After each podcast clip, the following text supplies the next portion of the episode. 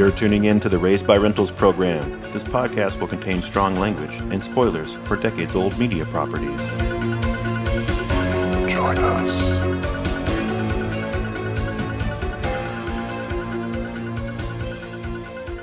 Welcome, everybody. This is the podcast where we examine pop culture franchises of the VHS era and improv news stories siphoned out of the void from the dreams of children to imagine how we might improve our favorite movies, TV, and games. I'm Josh. I'm Mike. And we were raised by rentals. Mike, it's Halloween. Well, I I, guess almost. I, I wasn't expecting the siphon from the dreams. That it kind of caught me off guard. well, you know, I say, say the same old shit all the time. You know, so I can say. I could back it, but that was funny as hell. I'm always trying to find new things to rhyme, like straight from the dome right to your home. I'm like, not too many things rhyme with like dome. I'm like straight from your my head to I don't fucking know. So we're just gonna do some. We're gonna do a, a spoopy version. I do loves me the spoopy season.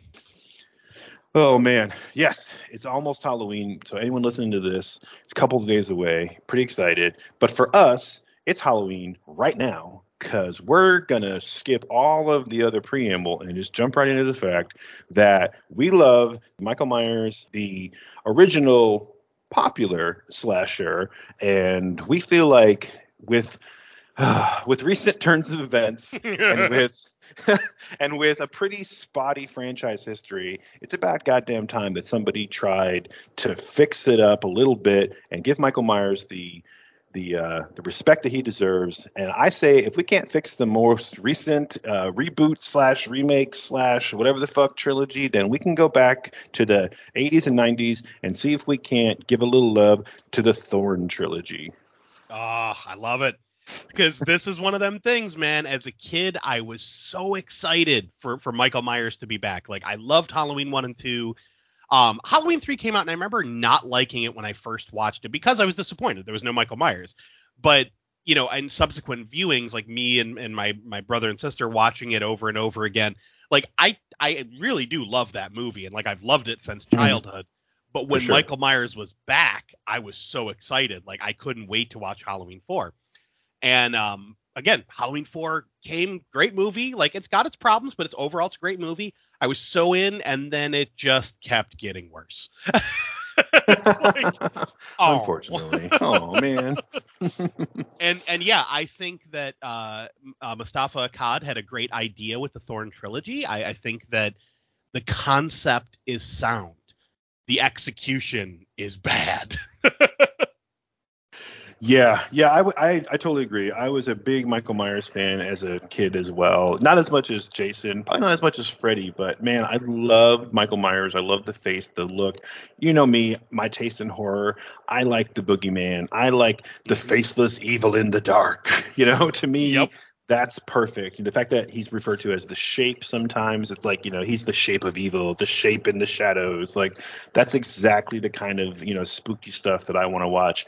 And I I watched the movies originally like all out of weird order. Like I'm pretty sure part two is the first one that I saw. Of the original two-parter, like I definitely like the second one better. I know a lot of horror fans are gasp no. Blasphemy! I'm clutching my pearls as we speak.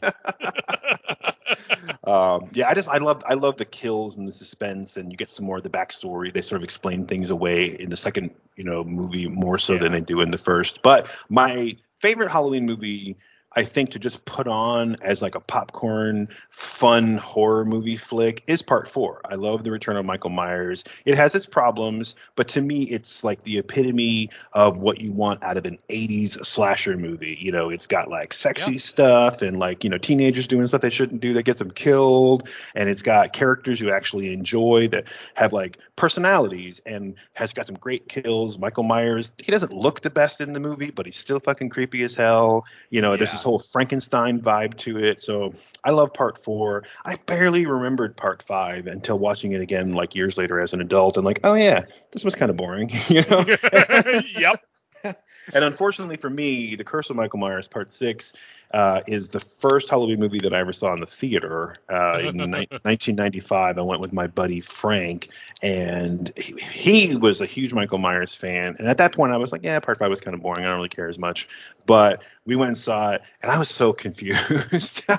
yep. and I remember just coming out of the movie like, I, I guess, you know, to the, I mean, to the point where like when when H2O eventually came out, like I just didn't care. Like I watched it and I enjoyed it and I kind of got back into Michael Myers, but like I just didn't care. You know, I was like part Yeah. six kind of ruined the whole thing for me. It took away that boogeyman mystique creepiness that Michael Myers had. So yeah, I would have loved it if this little trilogy of movies could have been a lot stronger.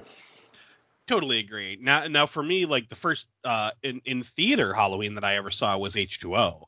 Um, but yeah, like I remember very vividly watching part four and five over and over again, and so curious about who's the man in black. Like, where did Michael Myers go at the end of part five? Like, what's gonna Mhm. happen to Jamie? Like, I was so intrigued, and then finally the curse comes out. I didn't get to see it in theaters. Um, and but as soon as it came out on on VHS, like I remember me and my sister going out and renting it and being extremely disappointed. Like, what the hell was that? like, how did any how did that make any sense? Like, so yeah, we were, and, and that and that pretty much turned me off of Halloween for a while. And Yeah. so when when H2O was coming out, the only reason I went to go see it was because at the time I was running a, I mean, I'm dating myself here, but a fucking tripod horror movie website called The Boogeyman's Closet, where I would review horror movies, and the the handful of of followers that I had, I had like five people that, that read my updates, um, were asking if I was going to go see H2O.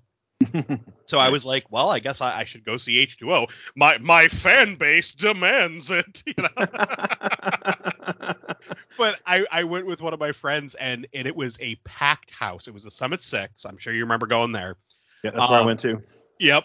Freaking Yep. packed house. And it was one of my favorite horror movie experiences in the theaters because because it literally was like every seat was fucking full. We saw it opening night. Just people were screaming, people were jumping, popcorn was flying. Like it was the perfect atmosphere to see a slasher movie in because everyone was so damn jumpy. And I loved Mm. it because of that. And it was funny because I remember thinking H2O was so much better than it actually is because of that experience. And Yeah. then watching it on on home video afterward, I'm like, I still really like it just because I love that era of slasher from about 96 to like 2006. That Yeah. that 10, 10 year era of slasher movies, I just it's solid. Um and and yeah, I think I honestly I would go so far as to say that other than the 80s slasher, that's the next best thing. That 10 year period. Yeah, I think so. It's, it's sort of like this Abercrombie and Fitch victim era, where Yeah. like all the characters, all the actors they cast were like super like pretty. They were all from like sitcoms. It wasn't like these unknown actors like they would get in the 80s. Yep. They would just be fodder. Like they would know they would cast like you know people who were like big stars for like teenagers, you know. Yeah. And then yeah, yeah, that there was a I think starting with Scream, there was a definitely like a strong like decade of like Oh, yeah. pretty pretty solid movies that I don't think in retrospect get the respect they deserve because they do kind of have that like mall movie, you know, kind of sheen Oh, to them that that doesn't really age well unless you're into that like the nostalgia of the style.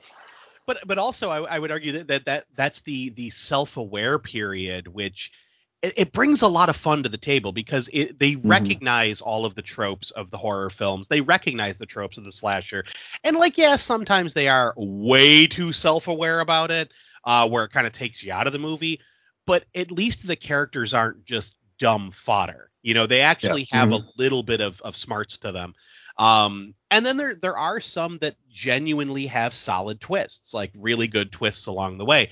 And then there are some like fucking Wolf Creek that come along and just mess you all up because it's so terrifying, you know. But For sure. but yeah, I mean, back back to Halloween. Um, I remember uh, H2O really liking it and being uh, very excited for what they were going to do with the future.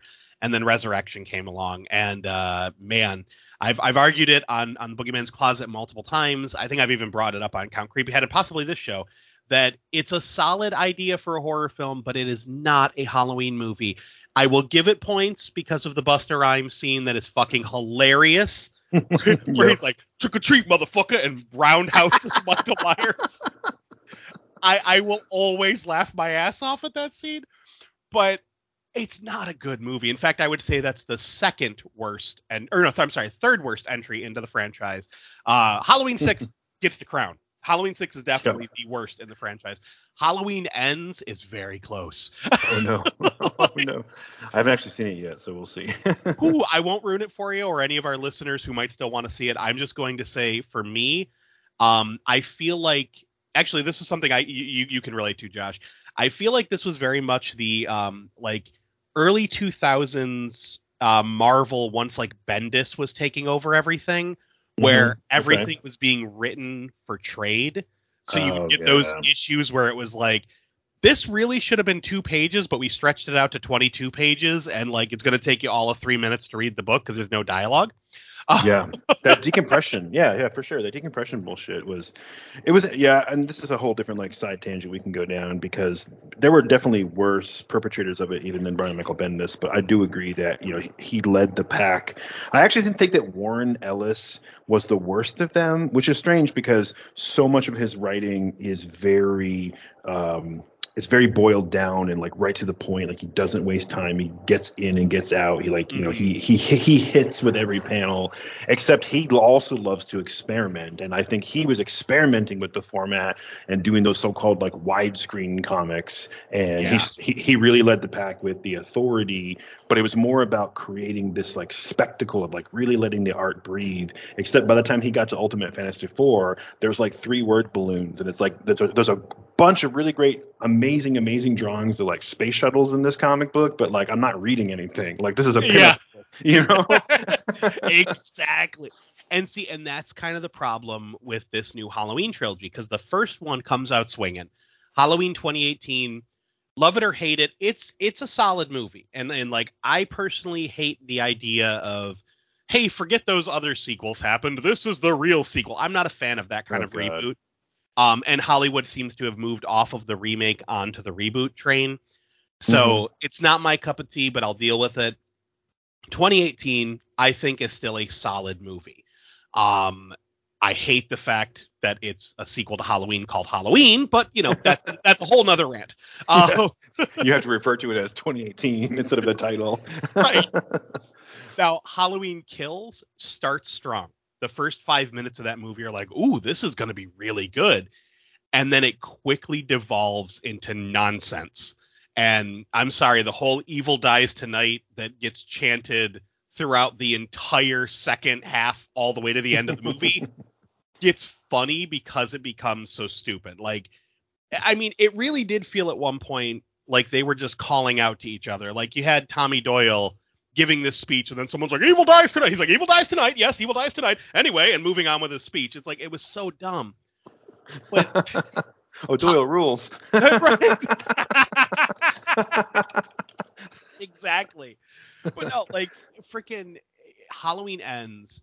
It feels like they could have taken the last half of Halloween Kills, condensed that down to about 10 minutes, and then yeah. take the main story from Halloween Ends and put it into Halloween Kills and made it into two movies instead of a trilogy because the bulk runtime of Halloween Ends has nothing to do with Michael Myers and it's really fucking annoying. oh god, yeah. Well, yeah, I, have to watch it one of these days. I just I, have heard so many bad things like from literally hours after it was released that I'm like, yeah, I'll get to it, you know. but but I do I do agree. I think it would have made sense for it to be like a two-parter, especially since they skip you know the Thorn trilogy. They skip the H2O Resurrection era. They skip the Rob Zombie era. But when you think about it, like the first two Halloween movies go together like lockstep. You know, it's it yeah. they it's a dovetail movie series in in just two. Like you can just watch the first one, but if you watch the second one, it's like watching a long movie, like one long movie. And you know, the Rob Zombie remake doesn't work in the same way, but it's still a really solid like two-parter. Like you get, you know, you get right. a, a, reboot and then you get him doing his own thing, you know. Mm-hmm. and and I, I, I think with the exception of the Thorn trilogy, there's been a lot of duologies in the the Halloween series. So yeah, making the new one just two movies would have been better. But of course, they got to milk all the money out of it, you know. oh yeah. Of course. I would I would go so far as to say that even the Thorn trilogy it's not as it exists. It's not even really much of a trilogy. Like it's sort of the the Jamie. Uh, what what is, what's what is her last name? Is it Jamie Strode? Whatever her last Uh, name is in the Jamie. Jamie Lloyd. Lloyd, that's it. I, I was like, I don't know why it's escaping me. I should have known that. Um, it's like it's really more of the Jamie Lloyd trilogy, but the, there aren't really like there's not really much of anything to do with the Thorn cult in the fourth one. It, so it's really more like the fifth and the sixth movies are again a duology about the cult of Thorn, but you know they kind of all fit together because Jamie Lloyd's in all three of them. But whatever. The point is. We also get two movies that are watchable and one that fucking sucks. So it, it doesn't it doesn't work as a trilogy anyway. So You're right. well, and and realistically, the only Thorn uh, aspects that we get in part four is when we see unconscious Michael and he's being he's being transported. Mhm. We get that little peek at the tattoo on his wrist. That at that point Yeah. we don't know what the hell it is. You Yeah. know, we, we Mhm. find out later, but it's like that's two movies later that we find out. Yeah, and I, I didn't bother to like do all the investigative like peeking and pausing this time, but I'm sure other Halloween fans out there are yelling at us right now, like, but but but but there's like hidden thorn symbols in the backgrounds of all the scenes of all three movies. And I'm like, okay, yeah, maybe there are some in part four. I don't know. I don't care because the movie makers, the filmmakers didn't make us care. you know, I, Exactly. they tried to they they did something that I thought was really smart, but then they dropped the ball. And they, the the smart thing that they did was to start peppering in clues like really like early on, knowing that they were going to make multiple movies. They're like, let's just like you know we'll just dust a few little concepts in here, and then we'll slowly build on it, so that when we finally get to tell the story of the Thorn trilogy, all this backstory and foreshadowing will already exist. Like that was really smart without without trying to shoehorn the thorn idea right from the very beginning like just just throw a couple of ideas in there like we'll figure it out we'll make it work and then you know you create this continuity that was awesome but Mhm. we they ended up just shoving it down our, our throat anyway so they they kind of fucked it up you know exactly. Now, I I think um so if we're if we're gonna jump into this, like we're, we're basically remaking the Thorn trilogy. Like that's kind of the the goal tonight is yep to make it make sense. So I feel if we're we're starting off with part four, realistically, as you mentioned, it's it is a good movie. It really is a good movie, and there's not much that would need to be changed for uh the Thorn trilogy to kind of like make a lot of sense. So what I'm proposing is is that we uh we, we keep it pretty much the same except we find out that Laurie Strode died in a car crash when Jamie was a baby. Like like infant baby. So it Got it. mirror it mirrors what happened with Laurie. Laurie was put up for adoption when she was an infant. Mhm. So I feel like Jamie, like, let's have that mirroring. So she never really knew her mom. She didn't know anything about her. Um, you know, so she's adopted into this family. Also, that this creates a, a much stronger bond between her and Rachel. Yeah. Uh, I, I want them to be more like real sisters, like, because they have that whole line, like, "Do you love me like a real sister?" And she's like, "You're not my real sister." Like, fuck all that. Get rid of Yeah. all that yeah have her be like, yes, she is adopted, but she's been with them since she was a baby. Um, Mhm. and the other thing I want to tone down is the visions that she's seeing oh, yeah until until the end of the movie. So my idea here is that we know we we find out that the thorn, the curse of thorn, um, they they curse a bloodline. So we if- eventually find this out not in this movie Right. But th- this was like this would be some of the clues we would we would lay down. So if if Michael is still alive, why would Jamie have anything to do with anything yet? She's free of the uh, other than being a victim.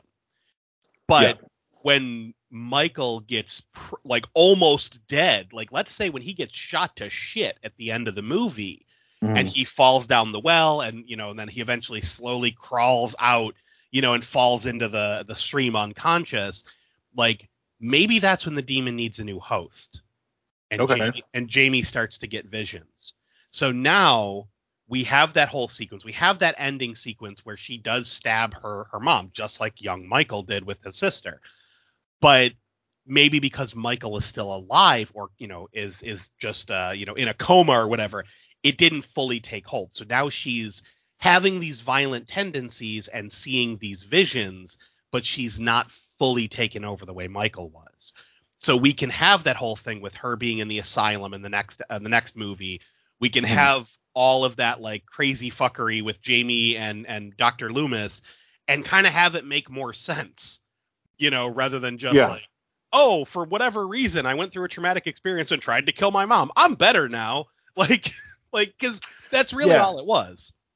Yeah, and it, it, it seemed like the filmmakers of Part Four they were trying to set it up that like Michael Myers is dead, or at least out of the picture, and then we're gonna set up Jamie Lloyd as like the new killer, you know, which is something. It's a horror movie trope. You see it all the time. Like you have that last scene where it's like, oh no, you know, you've you've got the curse or whatever, you've been bitten or whatever it is. Like you know, the curse, Right. the the um, you know the bloodlust has transferred to a new person. So you know we see that in Jamie, and then I think I think the original intention was probably to follow that up in the fifth in the fifth movie. But of course, then you have even though you have Moustapha Akkad still involved, but then you have new director, new screenwriters, and like they fuck it all up.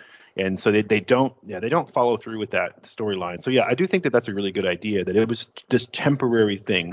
So I think what we need to do, as much as I want to just jump into like okay here's the plot, I think we kind of need to to figure out whether we do it as we go along or whether we stop right now and kind of like lay down some rules. We need to figure out like what is Michael Myers? Like what the fuck is he and why is he killing people? And that's something that has never been explained in any of the movies to any kind of satisfaction. Like they try to explain it, but it never really makes a lot of sense, either because the explanation is stupid or because his actions like don't line up. You know, Right. it's like, well, yeah, like why is he killing this person and that person? Like, like for example, later on in part six in Curse of Michael Myers, we find out from the Cult of Thorn members that, like you mentioned, supposedly to I don't know, to like stop the evil from taking over the world or some bullshit, like stop, you know, demonic, you know, conquering conquering of Earth. They have to like, you know, have a sacrifice, not necessarily of the victim, but of a person who's going to become a killer and who's going to kill their whole family, kill their whole bloodline. So they're sacrificing the whole family, including the one that has to kill the rest of them. You know, so that person sacrifices like their sanity and their their innocence, right? Right. Um, so that becomes Michael, and he kills his sister, and then he sits in a an asylum for however many years, and then gets out and tries to kill his other sister. But then he's killing a lot of other people along the way. He somehow Right. learns how to drive, and and they, and they never really explain like why did he sit in the asylum for so many years? Like why didn't he break out before then? Like what was so special about that one year? Like the, the when the first Halloween came out? Like I'm not sure what year it was in the movie continuity, but of course the movie came out in 1978. So like, what was so special about that year? And I'm not necessarily know that I sure that I have answers to all these questions, but these are the things that don't make any sense about Michael Myers, Right. right? And then of course he just continues to kill and kill and kill. He can't ever die apparently. We never see him healing from anything specifically yet. Somehow he has eyes again after part two. Somehow he's not like he's burned a little bit, you know, but not a Right. whole lot after being completely like firebombed, you know, and then shot up and whatever. So somehow he's become like this Jason Voorhees figure, even though he existed first, you know, but somehow he's mm-hmm. become this like, you know, unstoppable zombie juggernaut who's just kill, kill, kill, kill, kill. And they keep saying that he's trying to kill his family, but he just really just kills whoever he feels like it, whenever he feels like it, really inconsistently. Because Right. he, there's lots of people he could have killed that he just like he walks right past them, and then people he kills that he like stalks and hunts down like over rooftops and shit for like no reason, you know? Maybe maybe you know certain people feel better to kill. I don't know. Yeah. He's like, Well- I, I feel like filet mignon tonight. just that's what I'm in the mood for. Um, I, I don't necessarily know that we need to explain like every motivation for every victim because sometimes it's just like, ooh, this is fun, stab, stab, stab. right. but I, I think it, it- there needs to be something. There needs to be something to explain. Like, is it really just that he's part of a sacrificial family, so he has to kill his whole bloodline? But like, I don't know. It seems like a weird way to keep having movies. You know, like let's just oh, he has another sister we forgot about. Ha ha. Well, and yeah, I, I think I, I think we we can play a little bit with that. But the, the the Thorn trilogy, the way it proposes it, is that yes, it is like you said, it is uh, this whole family that basically is cursed, and that they once they they sacrifice themselves, it like saves the others. It it's it's a it doesn't make a lot of sense. But the way it starts off with you know before Thorn, uh, with one and two, it's just Michael kills his sister. You know, it basically looks like he just kind of snapped and did it. Um, and then for whatever reason gets out during the the breakout that happens at Smith's Grove. Like uh, something goes wrong, he's just one of the patients that escapes, and he heads home. He goes back to Haddonfield and mm. finds out that he had a sister. Now, in the first movie, we don't explain any of that. The first movie, it's just he's driving around Haddonfield and targets these young girls because it was the whole babysitter killer story. Yep. He's just like he's hunting down, you know, young teens because that's what you do. that's that's yeah. what slasher characters do. Um, right. So and then in part two they added the wrinkle of that, you know, that Laurie is actually uh, you know, adopted and that she really is Michael Myers' younger sister.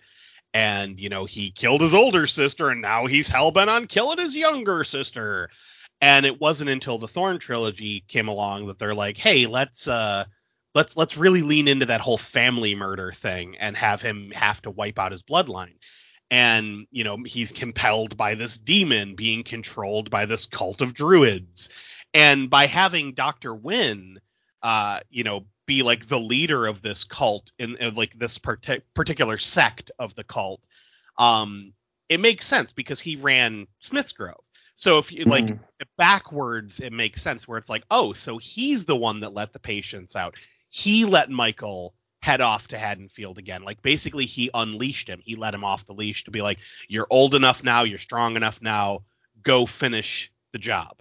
Mm. Um now it doesn't okay. make sense why they're doing that. So here's what I would propose. Instead of just being this whole like I mean, I like the idea of the family being cursed, like a particular bloodline being cursed, but being controlled by the cult.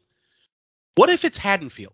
What if basically okay. sacrifices need to take place in Haddonfield? Like that's some kind of like ley line or like uh almost like a Roanoke type situation. Sure. You know, where it's like there's mystical power there. And I mean they played around with that a little bit in Halloween 3 where it was like with Stonehenge, like just a particle of dust from Stonehenge, you know, was enough magical element to be able to power these little buttons that they were putting on all the masks. so like maybe it's something as simple as that. Like Haddonfield just happens to cross over or like intersect with a ley line and some kind of magic druidic, you know, nonsense would just be like, yeah, okay, that's why he's killing there. And and the Myers family was just unfortunately marked for for murder by the the cult. Okay. Okay. Yeah. I I think I, definitely think it makes sense if Doctor Wynn uh, is you know since we know we find out later on he's the leader of the cult or at least this uh, this group of it, this sect of it. I, I, think it does make sense that okay, so he's the one who let Michael out. Maybe maybe he found out that Laurie Strode was still alive, or you know, the Laurie Myers or whatever. Like maybe right. that's what it was. You know, maybe it was just sort of a coincidence of like, oh, Michael has a sister, and well, now now you know he's not like you know six years old, so now it's like 15 years later, he's older, he, you know, stronger. He's turned into this like hulking brute, you know, like like let's unleash the dogs or whatever. Yeah, I think that that makes sense. Like go and get um, go and get Laurie. So yeah, I, I don't want to. I don't want to pen our plot line for our trilogy into you know in too tightly by defining everything like right up ahead of time. I just kind of wanted to like throw a few things out there as we go along so that we're not just kind of I don't want to do what the original filmmakers did and just kind of flail around in any direction, you know? like there's got to be something there. So um I, I'm going to just throw out one quick thing and then we kind of we kind of get back into where you were going um which is so it, there's this cult of thorn and clearly again there's some kind of like druidic like spirit worship. They're trying to perform the sacrifice because they think that it'll stop like the end of the world or whatever.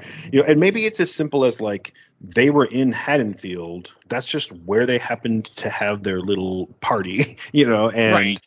and because they were there maybe they were going through some kind of ritual and then they found out on like the news the next day like oh shit like you know, uh, little little little Mikey Myers like fucking killed his sister. Like what? Like is that a coincidence? Like did we do that? You know, like oh okay. So maybe they kind of like triggered it. Like they released some kind of a demon or like demons into the town, like on Halloween, like on the you know their holy night, and they weren't expecting that one of them would like one of these spirits would like take hold in this little boy, and so yeah, you know they kind of bring him into the asylum, and Wynn uses his like uh his little like Illuminati connections to get working at the at the hospital and you know and becomes real like chummy with Dr. Loomis and is like you know studying this like demonically possessed kid right along with him thinking like shit man like we did this you know like mm-hmm. both maybe feeling a little bit bad about it but also like I want to see where this where this is going you know uh, well hold on maybe maybe we do something as simple as like okay so so why why would people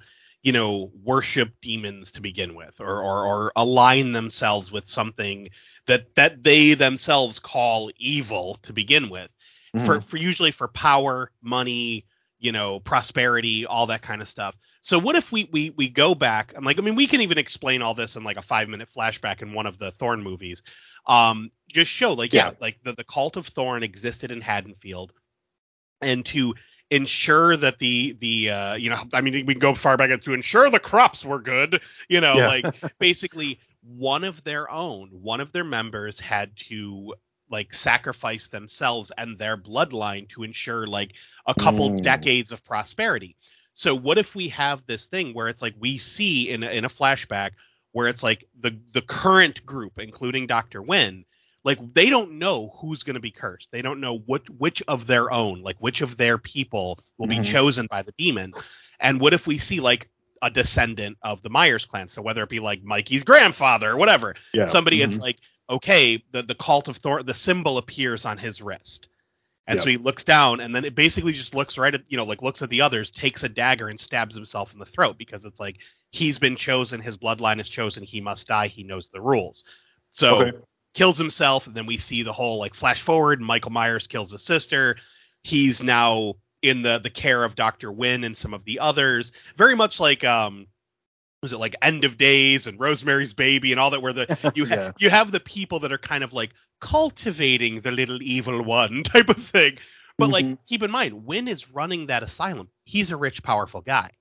Yeah. So you have like all of these people are in. So all of the Thorn members could be in power. Hell, maybe we could even say that fucking what's his nuts from Silver Shamrock was one of the Thorn members. There you go. Right. I mean, that that that fits the third movie into the continuity. That's awesome. Right. So yeah, yeah we, we, say that freaking um oh god I, I, I just watched the movie the other night too and I can't think of his freaking name but yeah the the creepy guy the, the guy that ran Silver Shamrock oh god um, what was that dude's name uh shit that's, that's gonna, gonna bug me yeah. I know right like fuck what's that dude's name we got to consult the bones. yeah, I know. I'm trying to look it up right now. Like, hmm. Conal Cochran. But yeah, so let let's say like you know he was you know he's another member of the the cult of thorn. And like hmm. maybe his whole thing was he was trying to like make a sacrifice on a massive level and you know how he ended up dying because of it. Like maybe because he went against the tradition he went against the rules and it, yeah. it, it, consumed him. So yeah, I like we don't have to go he went, he went no, I think that's good. We can, but there's got to be like a parlor scene at some point, like at some point in our trilogy, where we get Wynn sort of explaining all of this, right? Right. Uh, and he could he could throw that out there that like, oh, you know, you know, Mister uh, O'Herlihy, you know, he, uh, you know, he he flew too close to the sun, like he he went too far, like he tried to, you know, uh, he tried to make himself more rich and more powerful than all the rest of us by like killing everybody's, you know, bloodline on Halloween, and like, you know, he got what, you know, what, what was coming to him, you know. Right. Um, that's pretty cool but yeah, and we can have it. Yeah, we can even have it be that you know maybe maybe Michael Myers' dad even like knew about this. You know, he knew about it because it was like a family legend, and maybe he just didn't believe it until his son, you know, killed his sister. Right. And you know, and then Michael Myers, you know, he sits in that in that asylum all those years. Not only because you know he was comatose or crazy or whatever, but also like you know his parents wouldn't even be trying to get him out because like they knew, they knew, you dude, know. Dude, yeah, no, no, no, that's perfect because mm-hmm. that's why they put Laurie up for adoption Oh, to try, to, try to protect her. To hide her. Yeah, because that makes way more sense. When her dad is like, you know, her dad realizes like, holy shit, that you know, like the, all those stories I heard growing up, they're true. It's real. You know, and maybe Uh, yeah. maybe they knew they were gonna die soon too, because like hmm you know it's in the bloodline where like our Yep. our oldest daughter was just murdered by our youngest or by our son. You know, like we're gonna end up dying. So maybe something happens to them where they die in a car accident or whatever. We see like they put up Laurie for adoption, and then they're murdered somehow or they die somehow. You know. Mhm. So yeah, we can tie it all the way back. Oh, that makes perfect sense. Yeah, and then the, as far as the timing, like why that Halloween? Like what was so special about that Halloween that like Wynn let Michael out? Was it really just because he was older? Was it because he found out? Maybe it was that that tattoo like showed up on Michael's wrist one day, and Wynn is just like, what the fuck? You know, like where did this come from? Like he knows what it is, but he's like, you know, oh, like they're not done with this kid. Like they're not done with Michael. And Right. maybe he maybe he starts digging around, and he's the one who finally finds out, oh, okay, well Laurie wasn't dead after all. So now I got to unleash this mad dog to go get her, and that's how it all gets kicked off. So there has to be, a, and at least at some point during this like parlor room speech when Wynn is like sort of sort of explaining all of this stuff, like in the sixth movie or whatever, you know, he's gonna have at least a little bit of regret. Like, you know, we all knew this was gonna happen, and you know, we were we sacri- we thought we could just sacrifice one family, and all the rest of us would, you know, all the rest of Haddonfield and all the other founding fathers would, and, and their descendants would prosper if this one family, you know, had to die. But then, you know, we we unleashed something that we didn't understand, and you know, and part of it is that they're in awe of it part of it is that they're helping because they they believe that like it helps them but also you know there's got to be at least some level of like human regret like we just we didn't know you know we Right. we unleashed the beast Okay, all right, hold up. So so they get okay, so Michael kills his sister, ends up going into the asylum. You know, they uh, put Laurie up for adoption, parents end up dying, yada yada. So 15 years later, right? Yep. All this bad stuff has been happening. So maybe like the asylum is losing funding, you know, some of their stocks are plummeting, all this different and they're Mhm. trying to figure out what's going on. They notice that like maybe they have noticed like that Michael is still marked. Like he never Yeah. the mark never went away.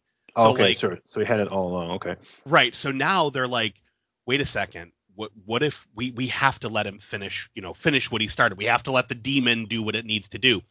Well, Yeah. when they unleash him because they kept him locked up for so long, now it's not just the bloodline of Myers that's being murdered. Mm. Now it's fucking anyone in Haddonfield.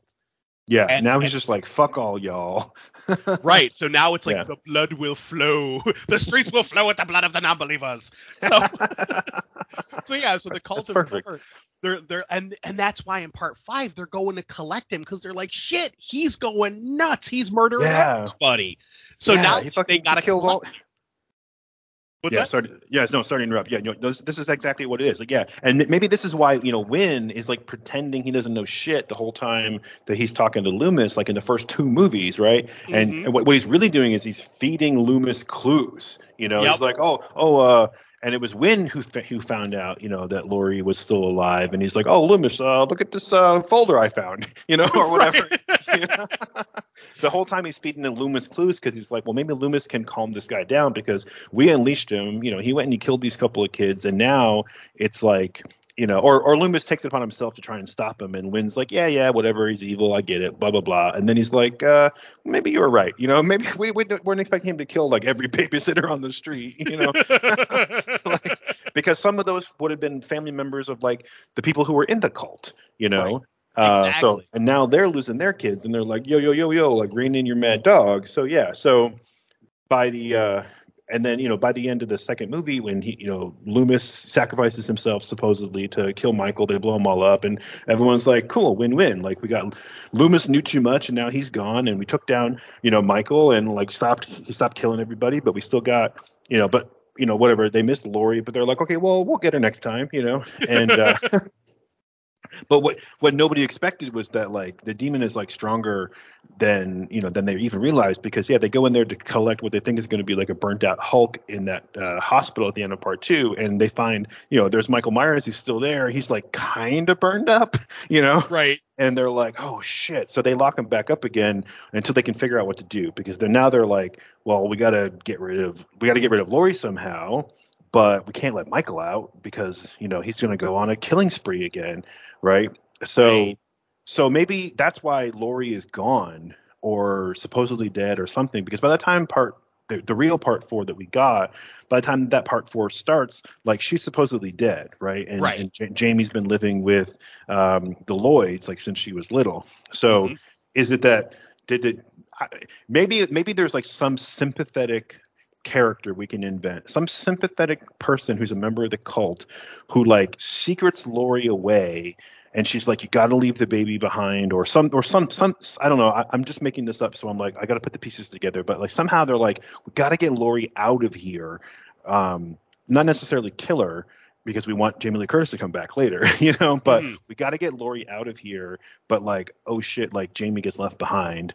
Um, so yeah, I literally just made that up. So I'm like, we got to figure out how that works. But I think it would be interesting too if th- then if we had this sympathetic Thorn cult member, we could have this person come in later on and like help our heroes, whoever they are. Right.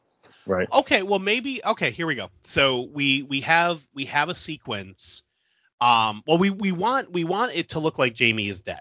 Like we are, Yeah. uh, you know like Laurie is dead. We want her to to look dead. So I mean we could explain this uh, uh, simply in like uh, a newspaper article or something very much like like they did in other movies where we see that Laurie Strode died leaving behind an infant you Mhm. know, that was adopted by the Lloyds, yada yada yada.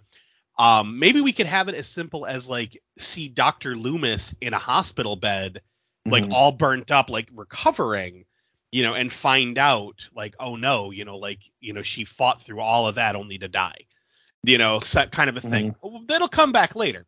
Um but yeah, I mean we, we could have some kind of character. I don't know if we want to have if we want to specifically show someone uh like warned Laurie because I would like the audience to think like she's she's dead dead. Yeah, Uh, well, I, I think it could be as simple as like, let's not get caught up in that. So if we stick with the Thorn trilogy, kind of the way it is, focusing on Jamie, yeah, like the, the audience can think that Laurie is dead. I'm just thinking like, we, g- I would love it if H2O and Resurrection could fit somehow. Like, there's no reason Right. why that needs to be a different timeline because the way it is Yeah. right now. H2O basically picks up from like the first two movies. They skip the Thornton trilogy, and Laurie talks about how she only has one kid. She's really super overprotective of her son in H2O, and and the whole time I'm watching H2O for the first time, I'm thinking like, well, well what about Jamie? You know, like you had right. you had another kid, so may, maybe we could maybe like by the time H2O happens, like we now we ha- now we have to fuck with H2O a little bit to make this work, you know. But Yeah. is I'm just thinking like it could be something as simple as we find out later that there was some sympathetic cult member who like the, you know Michael's in the hospital and some somebody at the cult's like well we got to kill Laurie or Michael's going to get out again like we unleashed this you know this this unstoppable demon so just cut our brake Right. lines and be, be done with it right so they so that's what they do Oh, okay, yeah, yeah. so yeah. like but like but and but Laurie is like about to pop pregnant right? So they like cut her brake lines. Her and her husband they die in or they supposedly die in the plane in the crash right? And then the baby survives. The baby's adopted by by you know the Lloyds and everyone's happy. But then what we find out later on is that Laurie wakes up in a hospital somewhere and they're like oh we're sorry your husband and your baby died. And now you know Michael Myers is going to find you if you don't like leave town, change your name, right? So, so she Ah, okay. she goes off and lives this whole other life, thinking that she never had a kid, all the while, you know, Jamie's back in Haddonfield, and it was just this the cult trying to get rid of her, trying to like this one person who's like, you they're going to kill you if you don't go, like they already tried to kill you, you know, you got to get out of Dodge. Okay, I, I see what you're saying. Um, yeah, I mean, okay, because I, I did have an idea of how this could all tie into H2O, so we, we could we could definitely tweak that. Uh, we'll Um, get there. Like I'm just making it up, but like some something. I, I just think that there's a way to make it fit. If we if we're gonna go back and like sort of imagine this whole Thorn trilogy thing, like I think the the mythology of the cult could be a lot richer, and it could have informed more of the movies had they fucking explained it in any like cohesive way. I totally agree. Totally agree. Well, see, and that's the thing. I think part four would just be a setup. It would be a setup for the Thorn trilogy. So, like, yeah, I mean, the Mhm. the the information that we should get in part four should be Laurie dead. You know, Laurie died in a car accident. That's it. Jamie's her daughter. Um, you know, was adopted by the Lloyds while she was still a baby. Um, and then for whatever reason, Michael decides to, for whatever reason, they're transporting Michael. Um, Mhm. so this is like the maybe the cult letting him off the leash again. You know, because it's like we we need to finish out whatever he's done or whatever the the demon needs to do. So Mhm. because remember, like he gets transferred for what reason? Yeah. Then yeah, they, they never explain. Well, maybe it's that like he was healing all those years. Maybe they did go and pull him out of that hospital, and he was like a burnt up, cr- crispy critter, but still alive somehow. Mhm. But like, so they stick him in a hospital all bandaged up, and then maybe over the years they're like, why is he healing? Like, you know, Right.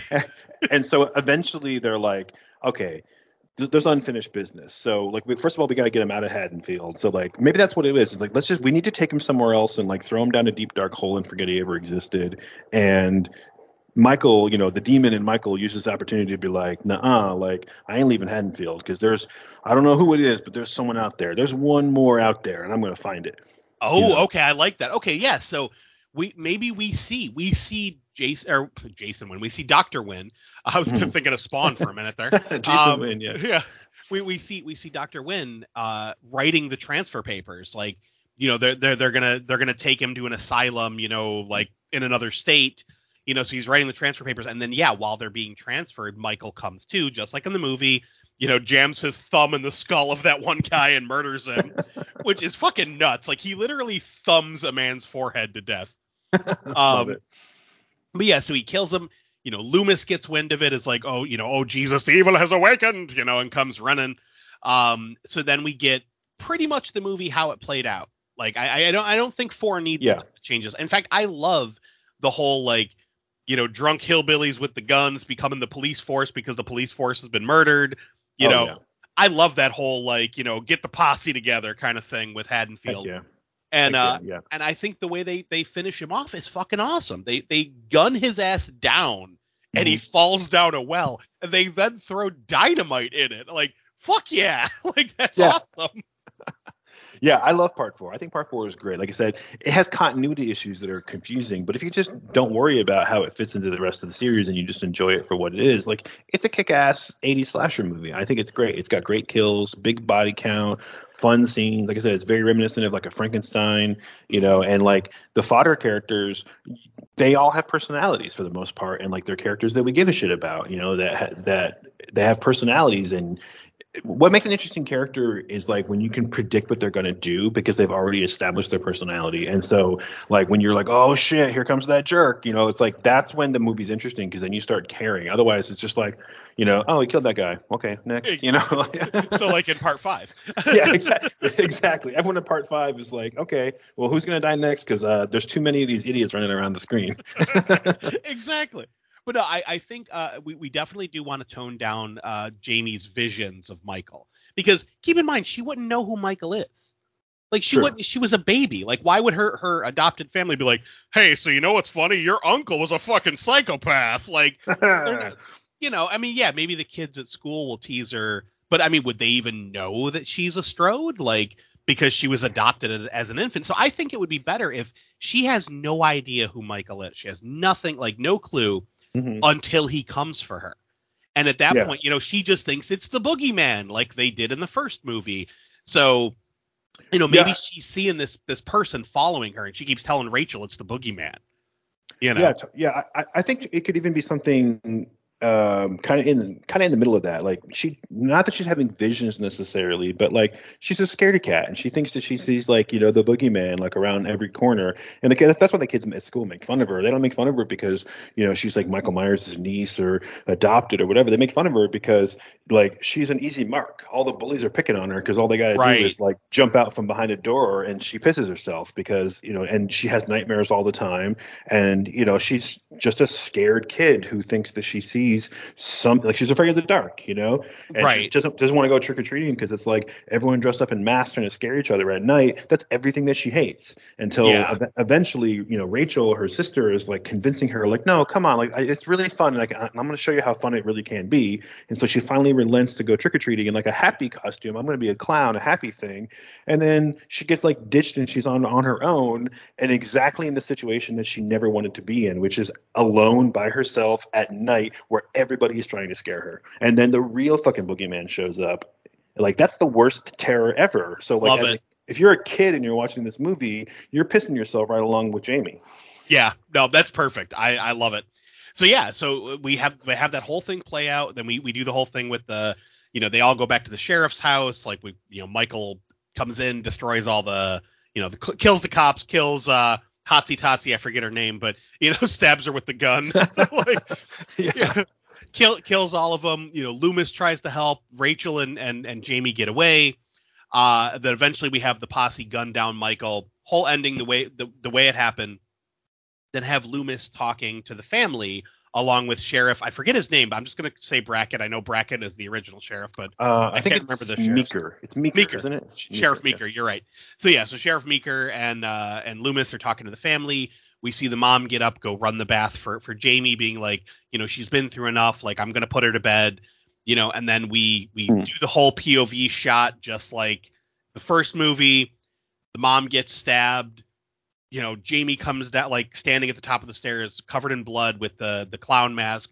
Loomis sees her just like he did in the, in part four, starts screaming and pulls the fucking gun on her, which is a detail I love. 'Cause he's like, "Fuck this kid," and he was gonna shoot the kid, and Meeker stops him, and Loomis is like, "No, she must die!" Like, I love that. But so we end it with Jamie looking like she she's snapped, and then part five. Again, we're we're uh, we're gonna drop 99% of the bullshit in this movie because there's a lot of Yes. bullshit. Like, yeah, it's a can- bunch of crap. can we just say fuck the character of Tina and have Rachel live up till the end? Yeah, I I, I think so too. Because I remember, oh, well, just a couple days ago, my most recent rewatching of Part Five to refresh my memory, and I remembered that that Rachel had gotten killed, but I was like, wait, who the fuck is this Tina character, and why does Jamie seem to love her so much? Right. Like she she shows up on screen, and it's like. Uh, Jamie's just freaking out like a you know like a dog when its owner comes home after vacation. Like just Right. you know. And it's like who who even is this person? And they never explain why Jamie likes her so much. Like she's just like her sister's friend. And then yeah Rachel gets killed pretty early on. And then the whole movie focuses around this Tina character that we just met and it's like I don't even know who this person is. Like I don't know why I'm supposed to care. Suddenly like she has a whole bunch of friends and boyfriend or whatever and it's like who are these people? They don't spend any time making any any uh sorry they didn't spend they don't spend any time like making us give a shit about these people. So yeah fuck tina. Rachel needs to live. Yeah, I mean that that whole sequence, like I think honestly the the ooh sorry I got the hiccups. I think the the best thing to do here is get rid of all of the you know uh, oh we're gonna go to the costume party at the whatever the tower costume party whatever that bullshit get get rid of all that. Yeah. Um, so have have Rachel still coming to the hospital to see Jamie, you know, who, who is basically for all intents and purposes her little sister. Like she grew Mhm. up with this girl in her house. Like have maybe maybe the mom didn't die. Maybe just like because I mean that's how it was in, in Halloween Five. Like she didn't actually die. She was rushed to the hospital and survived. Yep. But you know, so so yeah, so maybe she didn't get the kill. So that the kill didn't jump to the Lloyd family. So it's still within the the Myers bloodline at this point. So Jamie isn't fully cursed because Michael is still alive. So let's say this whole movie, what if she's still having visions? So it's almost like the demon is like it's like he's got a toe in Jamie. You know, like she's she's slightly mm-hmm. possessed by Michael. So we do still do all the vision stuff, how she was seeing what Michael was seeing, um, because she's connected to the demon. When the demon thought that its host was dying in part four, it started to move on, like started to possess the next in the bloodline, mm-hmm. which would be, you know, Jamie. yeah Um, so this whole movie, we could have this, we could build some really intense moments where like Jamie is trying to escape from Michael, only suddenly she sees what Michael is seeing, so she's seeing like hit like she's seeing herself chase herself type of thing. So how disorienting would that be? You know, oh, yeah like yeah. so we could have we could play with that like this this constant having these visions at really inopportune times just really puts her in danger. Um but yeah i think we we stick with rachel being the main like hero character with jamie. Um we have uh we still keep loomis going more and more crazy. I love that. I love the fact that he was just getting fucking nuts by part five. Yeah. Uh, but I think we, explain more with the Man in Black because we have the man, which we obviously know turns out to be Wynn, but we see the Man in Black arrive in Haddonfield, Mhm. and then we don't see the Man in Black again until the end of the fucking movie. Like, let's have more with him watching the events, yeah. like maybe like guiding Michael toward Jamie, like so we could see like this character is is somehow connected to Michael. Yeah, yeah, we could.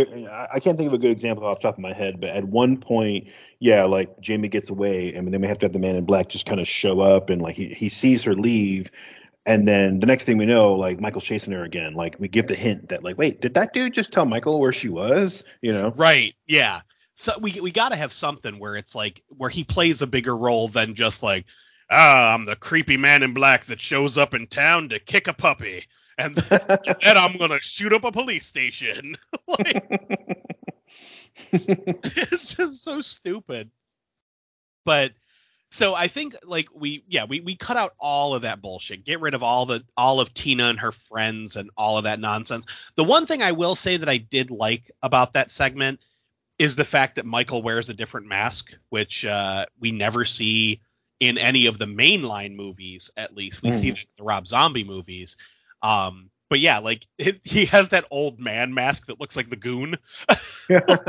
yeah, I love it. But we could do that. Like it's weird too because he's like driving a lot. He drives a lot in this movie. Yeah. Both like just driving to the party, but then also like later on as like a weapon trying to run Jamie down. Which I got to admit, like I think the chase scene is really cool, and like I wouldn't mind keeping it in the movie. You know, where he like he grabs a car and just fucking chases her with it. Like you don't expect like Jason Voorhees to do that. So like it's a right. pretty cool. It's a pretty cool uh, twist. But like yeah, this whole thing like they could they could even be a party. Sure, Rachel's gonna go to her party with her friends, whatever. Her friends are just faceless people. Then she jumps in a car with him and drives off, and that's it. And like Michael follows him um, because you know he's trying to find Jamie. He's like, oh well, there's Jamie's sister. Let me follow the sister. Maybe Jamie's there. Whatever. Like something as right. simple as that. And then yeah, he shows up and he's like, well, I don't see Jamie, but there's there sure are a whole lot of fucking dumbass teenagers here. So slash slash left and right. Yeah, but that's what. It, so yeah, maybe he maybe he shows up and he kills like the some kid you know who's like on the front lawn you know thrown up and he like steals his mask, walks into the party. He's walking around like looking for Jamie or again whatever, right? He's looking and he's basically using that as like he's not stupid. He can drive a car. Like he's hiding for a minute and then when he's done hiding he starts killing them, you know. but we can, right. but yeah, it would, it would be fun to know that there's this guy walking through your party and everyone's like, people are trying to hand him a beer, you know. yes. it would be a fun sequence where maybe he looks down at the beer and does that whole like puppy dog head tilt thing that like Jason does, you know. Right. You know, it just it would just be really funny and people are looking at him weird, like, who's this old weird dude? And yeah, some not Rachel or Tina, but some yeah, some random yeah, Tina. Tina's in the movie, but she's just some random like drunk girl at the party who's like, you know, oh Billy, you made it. I thought you were like, you know, or you're back. I thought you were you were sick and left or blah blah blah. Like and she's just like all hanging on him until he's just you know, he just and he just like walks right through her and she's right. like you know, what the fuck, Billy? Like, fine. Like, I'm like, you know, and she turns around and some random dude's there. She's like, come here, and just like kisses him to like, you know, make her, you know, her quote unquote boyfriend jealous. And right. just, just little comedic scenes like that that would take minutes instead of like the 20, 30, 40 minutes of the movie that are wasted with him trying to kill these four teenagers we don't care about. Exactly. And and they're they're fucking dumbass pranks and the the two comic relief cops and just uh part part five has so many wrong things with it. Um, well, shit, dude. I say we fucking keep that one scene in where like they're trying to prank the cops with the fucking mask, dude. I say have that cop pull his gun out and shoot that bitch, and then then find out. Oh crap! I just shot like you know the captain of the football team in the throat. yes. But it, it, would it would mirror that scene from part two when like they ran the kid down into the ambulance and it fucking blew up. When they killed like, Ben Tramer. yeah, exactly. Like um, right. So I, I think, and it, but, but again, it would it would be like both like um, funny and kind of like a twisted macabre kind of a way, but also like a fun little scene. Like screw a stupid prank, have a prank go wrong because you know like oh shit like every the town's on edge or the cops are on edge because like someone's killing but like the teens at the party don't know. And then now suddenly like the it's like now everyone's like you know in a it's like kicking the the, the hornet's nest you know. Now it's right. like oh shit we killed we killed this kid. And then they, they find some more dead kids outside in the barn or whatever. And suddenly now the whole town's in a panic.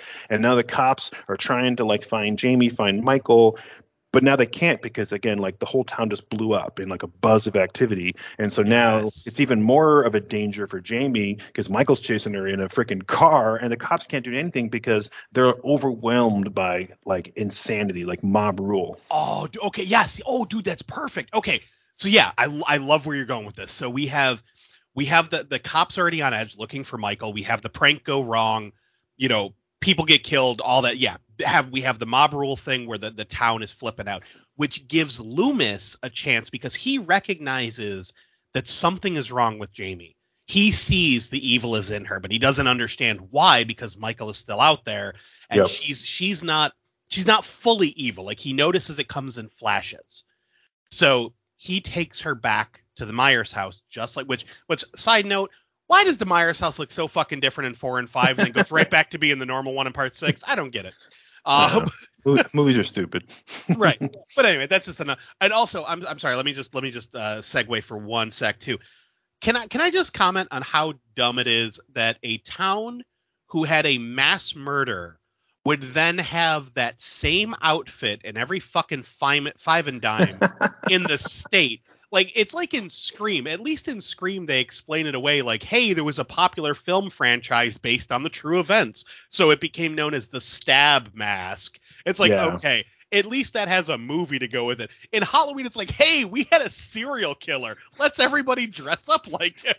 I know that's hilarious. Yeah. Like that just always bugged me. But oh, Wait, sorry, real, real quick. One, one more quick since we're doing quick observations before we get back to the main plot with Loomis. At the beginning of part five, I was so mad when I watched it a couple days ago because I had forgotten that like you, what they, they basically they show the ending of part four again and they show how Michael gets out of that well that he was thrown down and blown up in because like it's a well or or something and he come he, he basically like follows like running water out into like a creek and like gets away and there's like some like homeless guy or someone who like takes him in and helps him and then mm-hmm. suppose supposedly he's like comatose for like a year living Yeah. with this like homeless guy. And the whole time i'm like that dude's not wiping his ass. That dude's not feeding him with a tube. Like how is he comatose for a year? That dude would have like kicked him to the curb. Like yeah, he's he's like a homeless guy surviving in like a shack by himself. He's not taking care of this guy. So i think I, I say just cut that part out and just this is where we bring back the man in black immediately in, at the beginning of part five because we have michael get out the side go into the stream you know get away and then the man in black shows up and he takes him right yes. and then when michael comes back a year later we don't have to explain shit he was just with the man in black like and we'll we'll learn about the cult later Yep. done done Dude, You- you perfect. fix a fix a huge problem That is that is the perfect fix because honestly, in my head, like I, I was just thinking, eh, let's have him like get rid of the homeless guy altogether, uh, and just have Michael kind of like be living in the woods like a fucking hobo for a year. but but no, I love that. Have the man in black pick him up, boom, done deal. So we we still end this movie similarly, where uh, while the now we have the like you said the uh, the town is flipping shit, the cops are overwhelmed. Loomis uses that as cover to take uh, take Jamie and try to lure Michael back to to the house where he set a trap. So we have the same thing where things go wrong. You know, Loomis gets stabbed. Michael's chasing Jamie all over the the frickin' you know all over the house. Um, so we have we have all that stuff happening. We have the great uh, uh, laundry chute scene, which actually is a really good scene. I, I love that because it always freaked me out as a kid, like him slashing at her while she's trapped in there. Um, maybe we have the moment where because I, I it, it doesn't make a lot of sense, but where she's like she tries to see her uncle's face, oh you yeah know. But maybe we have that where Michael is trying to fight back the demon because he's possessed. Like we find out he's possessed, and like it takes over. He still tries to attack her. Then we get Loomis, you know, drop the metal net on him, drank him, beat the shit out of him with the stick, while Michael is down. Have Jamie go into a blind rage and start attacking Loomis oh nice cluing Loomis into the fact that holy shit, she's wrong too. Like something is going on with her. But at this point, this is where maybe the cops come in. They find Jamie attacking Loomis. You know, they restrain her. They get Loomis. They get Michael. We end with the police station getting gunned down by the man in black, just like in the original. Um, but the man in black, we see him taking taking Jamie and taking Michael away. So we we end with we see them being spirited away by the man in black. Yeah, I think that's perfect. That's a great way to end it. It's a we it's a sat, we get a satisfying little showdown, and you know Jamie freaks out, and then cliffhanger. Perfect. Mhm. So plus we now mirror the fact that part four she freaked out, part five she freaked out. Something is wrong with Jamie. Yeah. So now we get to to the big like we we've spent we spent a lot of time covering two films. Oh boy. Okay, now we get to the main event. Halloween six. Ooh. Now, here's here's my proposal. We change pretty much the entire movie while keeping a couple key elements. I like Yeah. the- I like Tommy Doyle coming back. I hate the way they portray Tommy Doyle, where he's Yeah. just like, his name was Michael Myers. I escaped him once when I was a child. like, fuck all that. Get rid of that whole riffraff style psychopath.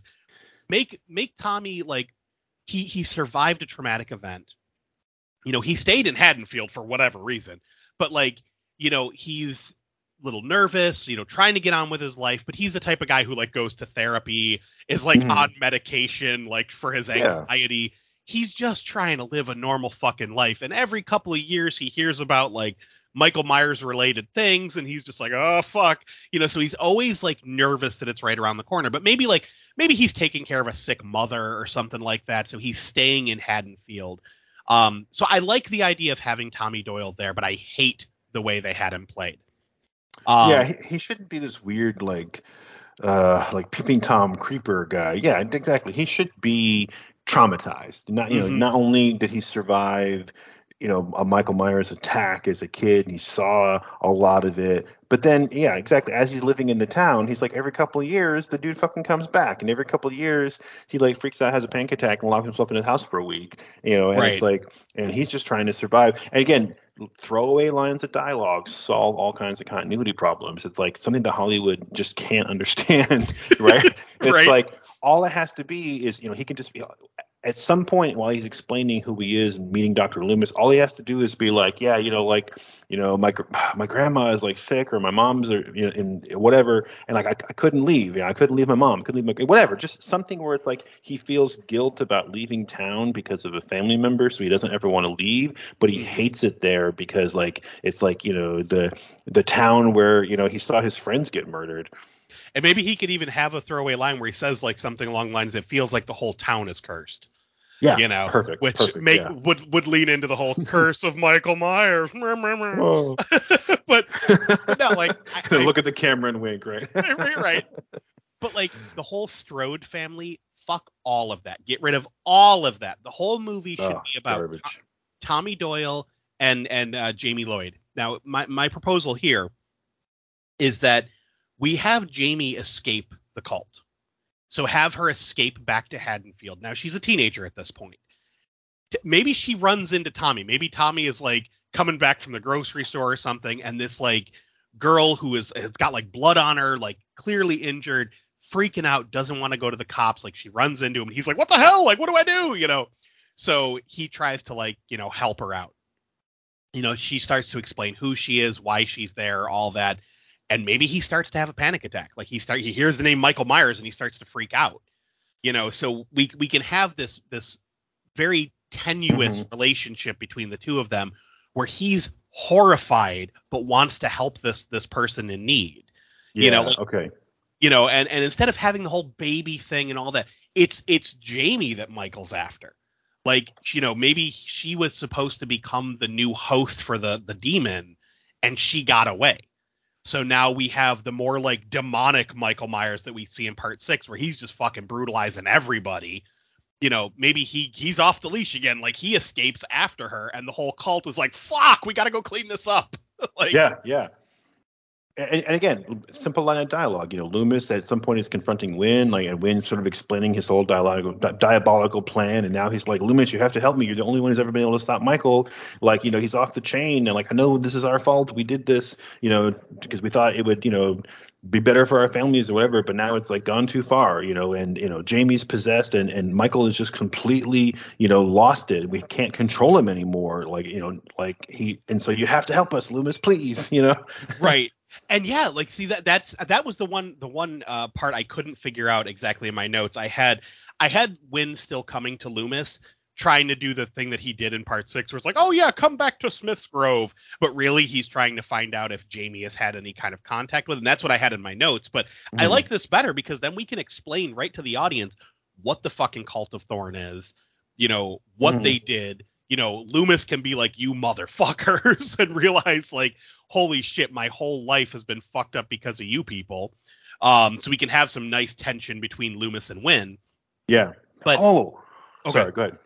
I was gonna say the, the the whole thing is like have have Jamie going back to Haddonfield because maybe she's convinced the only place she can kill Michael is where it all began. So she's trying to lure Michael back to to have a final confrontation to, to finally fucking put an end to it. And mm-hmm. I have I have an idea for how that's going to happen, but okay. Well, I was going to say I have one of those like light bulb moments where I'm like, wait a second. So we talked about earlier how like uh, Michael got all burnt up in the hospital, and then he was like healing for some reason, and it's you know, and that's how we kind of explain why he's not just like a big burnt out cinder. But what about mm-hmm. Loomis? Like Loomis was in the same room with him, right? Like why isn't Loomis completely destroyed? And, and maybe like we we reveal that right here, where Wynn comes to him and he's like, Loomis, like look, I gotta tell you this story, like you gotta help me. And we get this whole like parlor sequence where he's sort of explaining it, and then Loomis is like, you know, why me? Why should I help you? Like you know, I tried to help all these years, and it was like everyone you know sabotaged me or tried to stop me. They all, they all thought I was crazy, and then just have Wynn be like, you know look at your hand. Look at your face. Like you have a beard. Like where are your scars? Like you know like don't you understand loomis? Like you're a smart guy. Like I, you know like, like he's in denial all these years. And Wynn is pointing out to the fact that like you know you have just as much of a bond with michael as jamie does. You're the only one that can stop him. Oh shit. Okay. So it's like it's the yin and yang thing you know like he has to yeah. he has to be there like so so like yeah it's it's the whole idea that if uh oh god i'm trying to think of the the phrasing, but it's it's, it's an idea that if evil exists, there's an equal good in in mm-hmm. existence as well. So yeah, no, I like that. So so yeah, so have Loomis working with the fucking cult at this point to try to stop Michael. Yeah, and, and that's a great that's a that's a tried and true like you know third act storyline uh, or story. Uh, I guess not really a cliche or trope, but it's like yeah, when you team up with the enemy to stop the bigger enemy, you know, like that happens all the time in movies. Um, and I, I want to say too, a, an interesting bit of trivia as I'm kind of like just looking up stuff. You know, they mentioned in the movie uh, in part six, you know, Tommy Doyle, who's like obsessed with Michael Myers for some reason, know, knows all this like druidic like runic history. You know, right. he explains he explains that thorn is a rune, which it is. It's like an uh, an old English or you know rune. Uh, it's a symbol that goes back to you know like Viking or whatever times, you know. And it, we we had it even in modern English not that long ago. It's it's the letter that represents the th sound, right? Mm-hmm. Um, and what's interesting is that Wynn is also the name of a rune in the same old English alphabet. That it, it looks kind of like the capital letter P, and it's like a W sound. And I'm like, oh, that's really interesting that there's a character named Wynn, and then Wynn is also one of these runes. It's probably a total coincidence, but you know, at some point uh, there was a there was a version of Curse of Michael Myers, the producer's cut, whatever, that was very different. But you know, we can we can kind of get into some of the ideas in that. But one of the things that was in that weird producer's cut is that for some reason Loomis ends up with like a thorn tattoo on his arm, just like Michael has. And I think it'd be oh, interesting. Yeah. I think it would be interesting if again, I don't know if we want to do it, but like as a possibility like when Wynn is sort of explaining to Loomis, like, you know, you're this guy, like you're the you're the secret, you're the only one who can take him down, like you have this power just like him, like look at your this is why you're alive.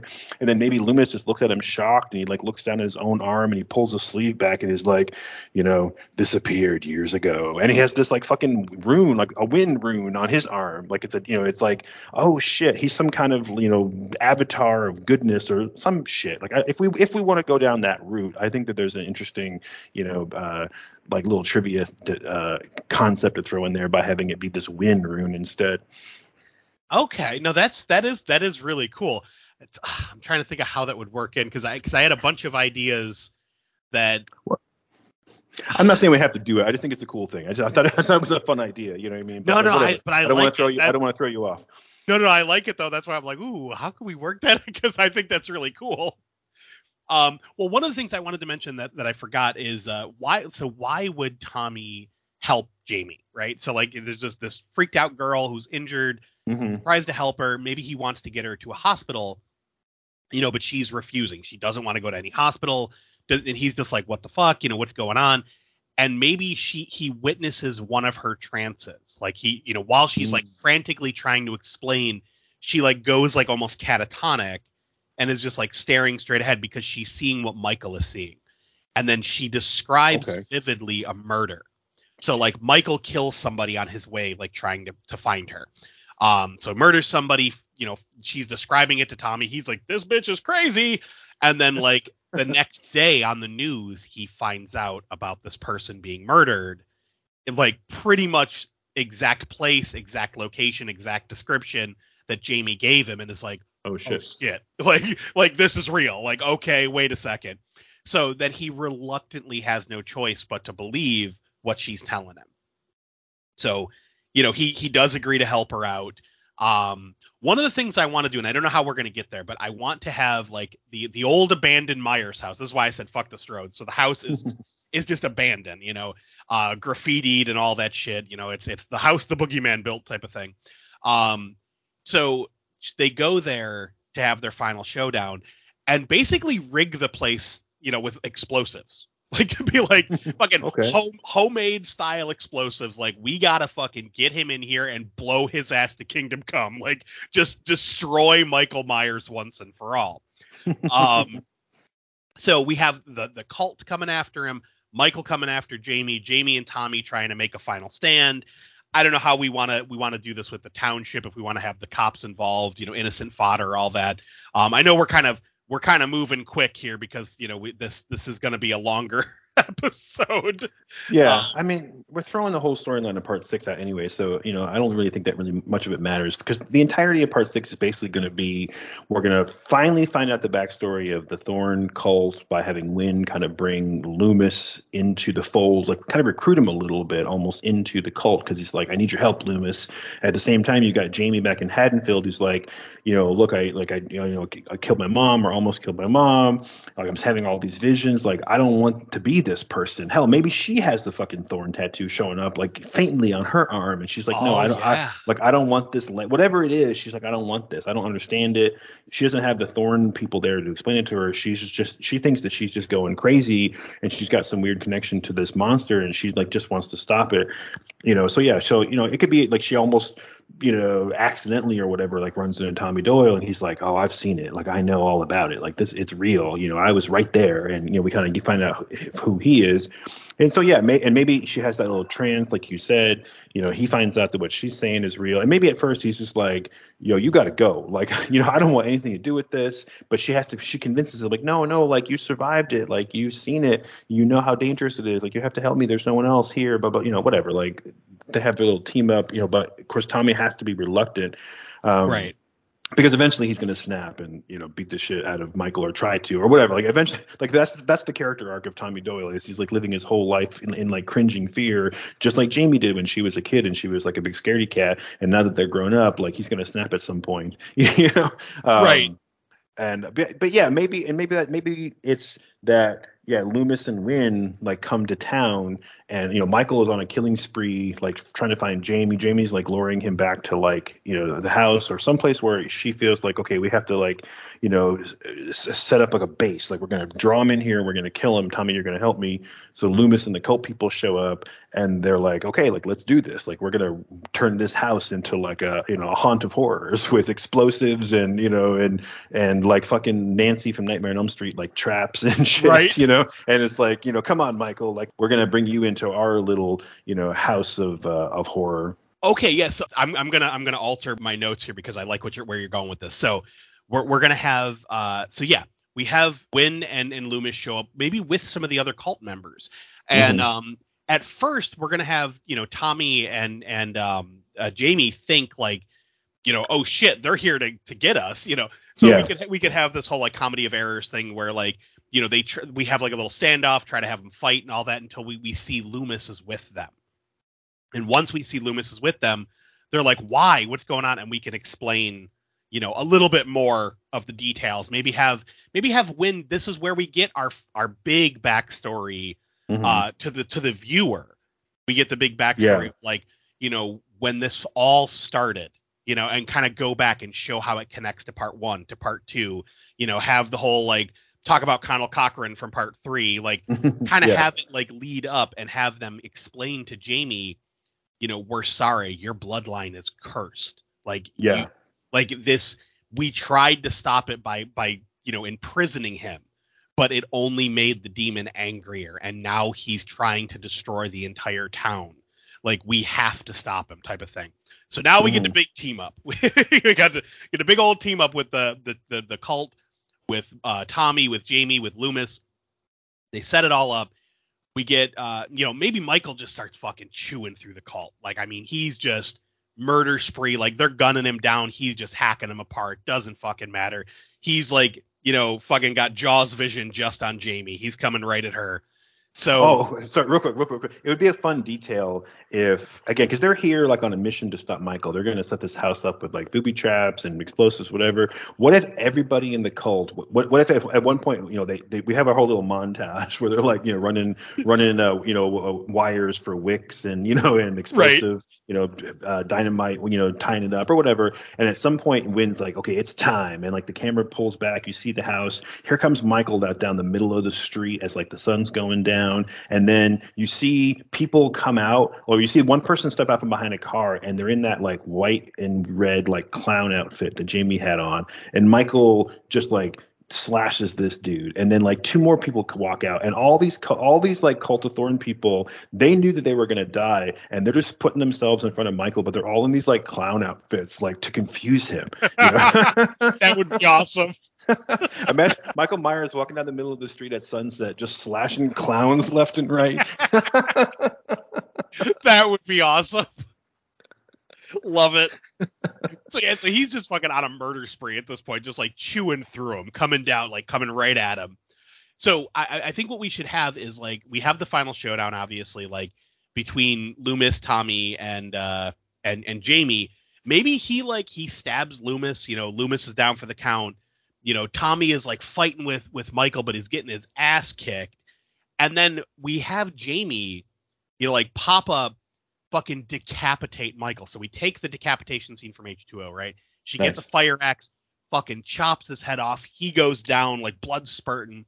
But as soon as she does that, we have her drop the axe. We do a close up on her eyes, like wide open, and we just get this fast montage flashback of Michael's kills.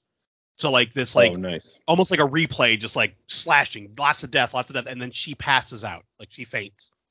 So we have, you know, Tommy and Loomis like Loomis is still injured, run over, trying to like wake her up.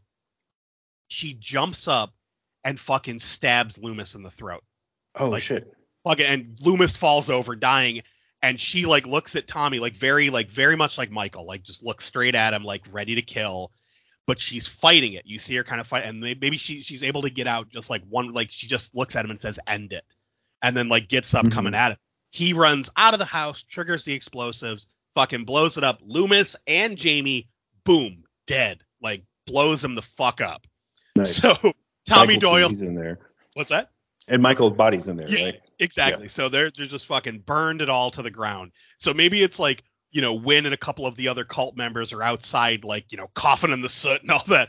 And Tommy's like, you know, his whole life, like, we, we actually have, like, Tommy be the hero of the fucking cult nice. trilogy, where it's like the little boy who lived, you know. So oh, that's awesome. We, we see them, you know, like, it, it's it's all crazy, you know, that we, we have, uh, like, maybe the, the we hear uh, sirens and shit, like, you know, coming closer we can we can close it off with seeing Tommy get thrown to the ground and handcuffed for murder and arson, but he he doesn't resist. So we cut yeah. to a black screen. Now here's where here's here's where I want to lead it into. So we cut to an office where we hear a woman talking to her doctor on speakerphone, telling him about the nightmares, saying that they've been getting more and more intense, that they feel so real. We pan around the office, we see a scrapbook lying open on a desk with a bunch of newspaper articles about Haddonfield. We hear the doctor telling uh, telling the woman that he's going to prescribe her much stronger medication, that that should help with the dreams. We, you know, she thanks him, hangs up. We pan over to the the woman taking pills. We see on the on the bottle of the pills it says the name Keri Tate. Oh, she pops nice. it open, takes a pill, looks in the mirror. It's Laurie Strode. It's Jamie Lee Curtis. And then before the camera closes, she gets a vision like a flash of Michael Myers. Black screen. Oh yeah, that'd be awesome. I love so, it. So now we can do H2O. nice, yeah. It, it, should be that thing where she's looking in the mirror and then like there's a flash of Michael like standing where she's standing, you know, like yep. like face on face for like just a split second. Yeah, that'd be freaking awesome. I, I, I was almost waiting for it to be like, you know, they take down Tommy, like Tommy killed Michael, Tommy killed Tommy killed everybody. You know, they they get Tommy, and then if, if we wanted if we wanted to draw out this whole like you know good and evil like mystic mystical bullshit, you know, we have, we should we should we see Tommy like you know later on before we cut away to Keri Tate, we see Tommy you know sitting in the holding cell or whatever, like relieved finally, and then like he's he's like you see him like scratching his wrist a little bit, and he looks down and he's got the fucking symbol on his oh wrist, shit! like oh shit, and then cut the black, and then you know fade it fade it back in to the Keri Tate scene you just said. I was like, yeah, just just throw a hook in there for some reason. Why not? well, see, I, I think yeah, I mean we we could even have him have the Wynn symbol, you know, Yeah, yeah. because like it, basically like well shit why why do I have this like what's going on like the, the bloodline is severed like what why am I and then we Mm-hmm. Yeah. find out that Laurie never died yeah, or Laurie f- faked her death. That- oh, that's yeah, that's that's a perfect yeah, that's a perfect through line of logic, right? Like, why does he have the Wynn symbol? Was because Laurie's still around, and then when it goes, you see see that flash of Michael, cut to black, the Halloween theme music plays, and any anybody watching this movie who understands what we've been doing the whole time will know Michael's not really dead, or somehow Right. somehow Michael has to come back, no matter what we did to him. You know, ch- decapitated him, burned him up, doesn't matter. He's coming Mhm. back one way or the other because Well, the mission is not over. See, and here's here's what I'm thinking though, because again, if it's it's all about the demon that had him possessed, Mhm. my, my idea for part seven would be, and I've I've been I've been carrying a torch for this fucking for years. Chaos Comics back in fucking like I think it was like 2000. They did a three issue miniseries. It was a sequel to H2O, where Laurie Strode went insane and took up the mantle of Michael. Oh, nice. Yeah. And Rob Zombie, if you look at the end of Halloween 2, the way he had it leading up to is it looked like Laurie was going to do that very thing, like she was going nuts. But part 3 got canceled because of the poor reviews from part 2. yeah. So they they never did the third planned Rob Zombie Halloween. So we've still never seen Laurie as the killer.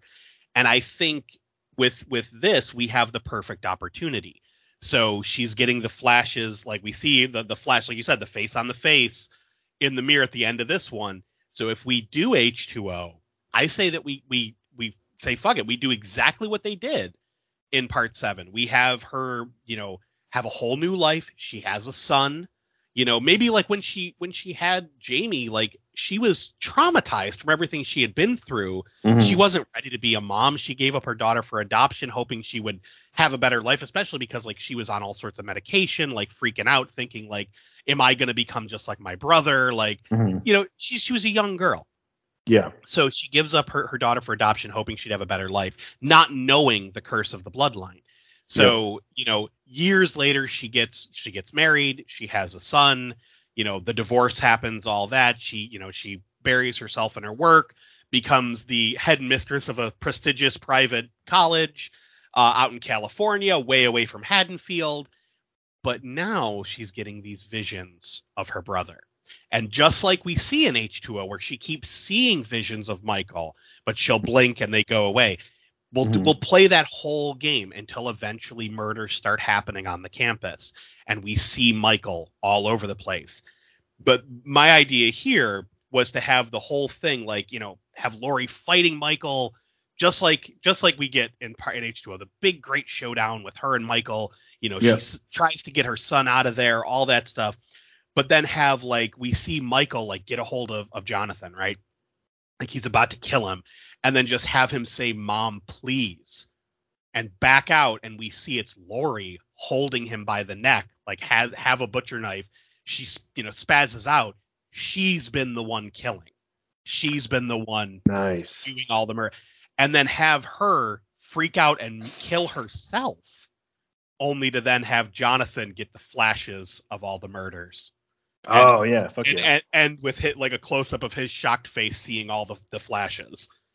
So oh yeah. No. Yeah. Fuck yeah. No, that's amazing. It, it- it's funny because I, I was I was thinking the same thing as soon as you were like, oh, Laurie's gonna become the killer. I'm like, oh, it's cool. We we pull like a Fight Club in H2O Yeah. and have it right. No, that that'd be fucking amazing. Yeah. So yeah, Michael really was dead in that house at the end of part six, and so was Jamie, and so was Loomis. Everyone really did die this time because this time instead of because Jamie's not around. I mean, that demon had to go somewhere, and it's like, well, I gotta find Laurie, you know. But it, Mhm. it, it could have been years or whatever. And yeah, and then we, we don't necessarily need to see Tommy Doyle again, but he's out there somewhere, you know. And uh, maybe he can come back in some new version of Resurrection, you know. Well, yeah, Um, and, and that's the thing because of this whole thing that you created with the whole idea of of Wynn kind of being like the keeper and having that whole other runestone.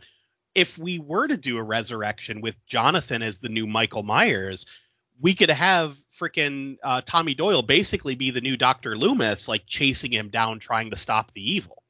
Yeah, exactly, exactly. That'd be awesome. And you could even do that whole. I mean, that whole like reality TV thing in Resurrection was weird, but even if you wanted to do that, like you could just introduce this new element of like, yeah, that's yeah, that's Michael Myers, and they're on this reality TV show. Except it's actually Jonathan behind the mask, not the original Michael. The original Michael's been dead.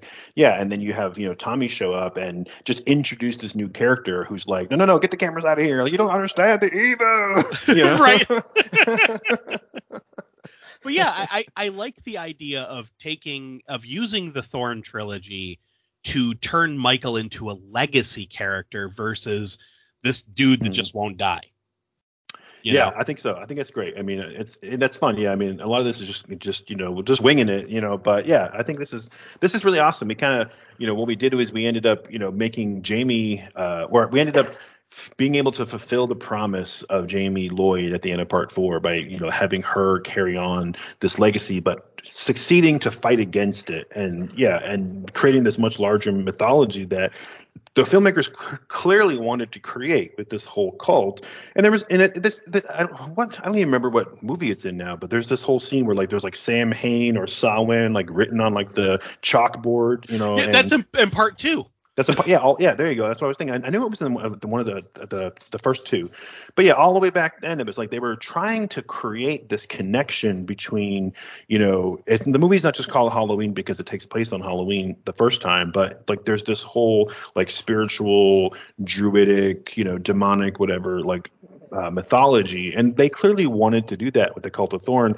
But then it became this weird thing where they were like, "Oh, we have to have Jamie have a baby," and like they were like, they were there's like genetic testing to create like the perfect like offspring killer or some. Bull- it was like some weird science bullshit that they introduced. I'm like, stop trying to get all.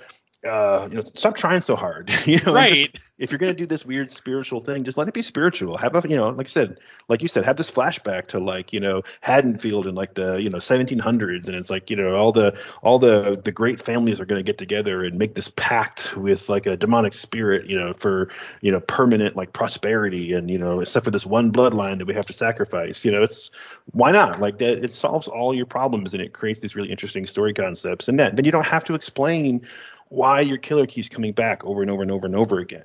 I mean, Right. F- Freddy Krueger is like a spiritual creature. He can keep coming back. Jason Voorhees is a zombie and a deadite. He can keep coming back. Like, why does Michael Myers have to be the same thing? Like, let him be something different. Right, Exactly. And that's the thing, like the whole idea of having a like a cult for a, in a town, like you know the this this town get that the all the members of the town get together and they have some kind of blood pact or ritual or whatever. That is a tried and true thing that we see in so many horror stories, not only Mhm. in movies but in novels and video games. Like the first one that comes to mind is uh, Silent Hill Homecoming, one of my favorite uh, Silent Hill video games, which for Mhm. some reason everybody hates. I don't know why, but I loved it. Um, the the town, like they they worship this demon and they like give up one of their children. Like each of them decide to sacrifice one of their children for their the town's prosperity, and like the the whole thing haunting the town is like the souls of the kids, and it's like like that kind of a concept has been used again and again and again. So why not fucking use it here? We were already Mhm. setting it up clearly with part four, five, and six. Like they were trying to do something with this fucking cult. So yeah, have it be all of Haddonfield. Fuck it. Like you know, it's it's and and I love I love the wrinkle that you added because I didn't think of this at all. Like um before we we we uh we wrap things up, I got to say this is the the episode that I've written the most notes for. I have th- three tightly packed pages of notes. Um, but like I loved the wrinkle that you added where it's like the the cult is basically like, yo, we fucked up. like I like Yeah. that because I just had them as like generic bad guys, and this gives them so much more personality. and especially because Wynn has been there from day one. He's been in since the first movie. Like, Yeah. so having him be this character is like, you know, yeah, I went along with this, but I started to realize we fucked up, and um, we we gotta we gotta contain this. So Yeah. even though he was with the cult, he he you know him and his current cult were trying to contain and hold Michael, which just Mhm. made it all the worse, and they they had no idea. Yeah, it's So- like they, they, they, they thought all along they thought what they were doing was for the greater good, and they kept doubling down on like terrible choices and making Right. it worse and worse and worse until they finally just had to go to Loomis and like help, please, you know, like, we screwed up. But it's also fitting too because I mean I, we never really reveal how many people are in this cult and like how, how many other like great houses you know have people who are members of it. Like it can't just be Wynn; it has to be other families in Oh, yeah. Haddonfield, you know. But at the same time, we you know at the end of part six we make this very definitive ending of the Michael Myers saga because again we blow up Michael Myers' body, we kill Jamie, you know we kill Loomis, and we kill like all of these cult people. Wynn everyone; they all get either killed by Michael Myers or blown up in the house, you know. So it's even though I'm sure there's more of the cult out there, from a storytelling perspective, it's nice to just put a period on that whole era and move on. And now we're out of Haddonfield, you know, for H2O. We're in California. It's a new person behind the mask, and two really, you know, and it's like we can move on, and we don't have to. It doesn't have to be the same kind of bullshit where it's like we're always in Crystal Lake or we're always in, you know, Springwood. It's like move on, you know, and uh, let the series, the franchise grow beyond Michael Myers and Haddonfield, just like Right. they tried to do with part three with Season of the Witch. Like, do something different. Yeah. No, and, and the thing that, that I, I really like here is because of the concept of having that them hold back the demon um and having it go like well no, well now it ain't just gonna be the bloodline now i'm gonna fucking kill everybody um i liked it because it adds enough of a wrinkle where if you know we were to continue on with this and make a part eight and you know jonathan was the the new michael myers and now there's no more myers bloodline. If he gets killed we could just have the demon be like you know what? Fuck this guy. I'm gonna possess him now. Like almost like the, Mhm. the demon always needs a host. And Mhm. because it never got to fulfill what it was supposed to do because it was imprisoned for all those years now it's just running rampant on earth. As long as it has a host body you know it's to kill so I Yeah. mean, there there you could literally draw this out and have as many halloween movies as you wanted Yeah, exactly. And it can keep getting more and more mystical. You can bring in like, you know, you can bring back Tommy Doyle and now you have the cult of Wynn, you know, or whatever. Want- And like, yeah, there's so many possibilities to have a much, much longer franchise. And, and even now with the, these most three recent movies, we just you they if we if they had done what we are talking about now, like if this had been the alternate reality of where the Halloween series went, right. you know, you could bring it back in 2018 and do this whole new series, and now it's like, oh, oh, Laurie Strode is still alive somehow, you know, and you could you could just go back and you could even do a thing where it's like, wait, how is Michael Myers still alive? Like, how is the demon back in the original body? Like, is that the original body? You know, and it, now we're back to the original characters, kind of, you know, revisiting the where it all started. I Mhm. wouldn't go in that direction, but you could, and I Right. think that we, and by introducing all of these spiritual elements, what it, what you do is you allow the story to be very hand wavy. So as long as you're you know as you're you're creating these logical steps from like this happens and this happens and this happens that's fine because ultimately when something is like demonic and spiritual as long as you explain what's happening and then you're consistent with it you can do whatever you want right, Right. Well, and that's the thing. I mean, look at Nightmare on Elm Street. Nightmare on Elm Street's the perfect example. Like, Mhm. you know, the the first one was just like, oh yeah, this this child molester, child killer was murdered by uh, the parents of the the children in cold blood, and now his spirit is haunting them. And Mhm. like, there's no explanation behind behind behind that. He's he's a fucking ghost, you know. And then in part two, it's like, oh, the ghost wants a body. So it's like, oh shit, well yeah, possession, okay, that's a thing. So it's like you don't question it; it just happens. And then in part three, we find out the whole son of a hundred maniacs, the you know Mhm. the the mother. We find out the the patron or the uh, parentage of of Freddy, um, and, and we tie the whole like Christianity aspects to the movie. And Mhm. then it's like we just keep adding little little wrinkles onto the spirituality until finally we get to part six and we find out about these Sumerian dream demons. you know, it's like, all right, sure, why not? Like, yeah but but again as long as as long as you introduce some kind of logic and try to stay consistent with it. Yeah, Dream Demons is a wacky idea, but so is having this like revenge or you know this like uh, Right. blood this blood debt demon that we've introduced in Halloween. But again, as long as you kind of create some rules and stick with it and Yep. make it consistent, and if you want to add something, some new thing, just explain how it fits into the previous thing. Like like for like uh, Jason. Uh, Jason Goes to Hell is a really good example of how that's a pretty good movie, and they really, really introduced a bunch of like new shit into the continuity. But it was a fuck up because they didn't make any effort to have it fit into what came before. Like fans and subsequent movies kind of explained it all away, but it's like it, it would, wouldn't have been that difficult for them to throw a couple of lines of dialogue to sort of to explain what they were doing. And they, I still think that it's a bizarre direction to go in, but it would have, it wouldn't have been that difficult for them to fit it in instead of just going in completely this like left field direction and then having to like retcon it in later. You know? totally agree. And and that's the thing. Like, yeah, I mean, it's it's basically comic book logic.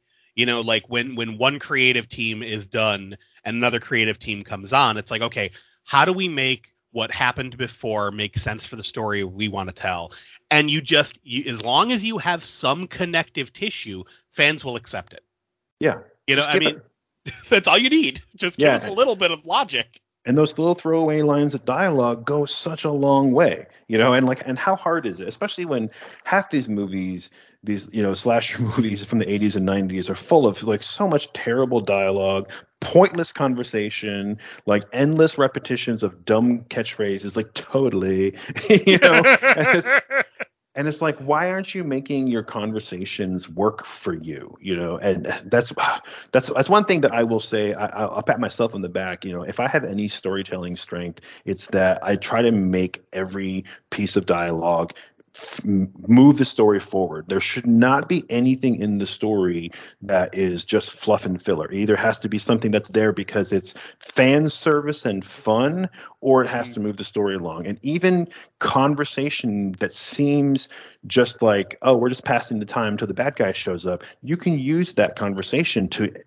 deliver information to the audience. Like i'm not like if i wanted to see every single thing that these characters were doing in their lives we'd be watching like a 72 hour movie that took place over several days and like every, eh, we'd see every time they went to the bathroom. But i don't care about that. As a filmmaker you're going to edit the movie to show me the most important stuff. So why are you showing me filler? Like i, I don't understand. I, I will never ever understand. Like i don't care if the movie's 40 minutes long like super short. Just show me the important shit and fuck the filler No, I agree. now i'm I on mean- a rental rant no, I, I will say as far as as far as our writing styles go, like yeah, no, I, I will agree that, that that's definitely a strength of yours. Whereas for me, um, I tend to do the filler too much, um, because because I get caught up in the Quentin Tarantino, Kevin Smith like fun time dialogue conversations. Uh, like I don't know if you remember my the years and years ago when we were writing um when the, when the the Boogeyman's Closet ha- was going to be like a Tales from the Crypt style Mhm. comic book. Um, and I had that one about Wendigos, yeah i remember but it was all set in the 90s, and I had that whole like opening argument between how you can't be a fan of both Pearl Jam and Nirvana.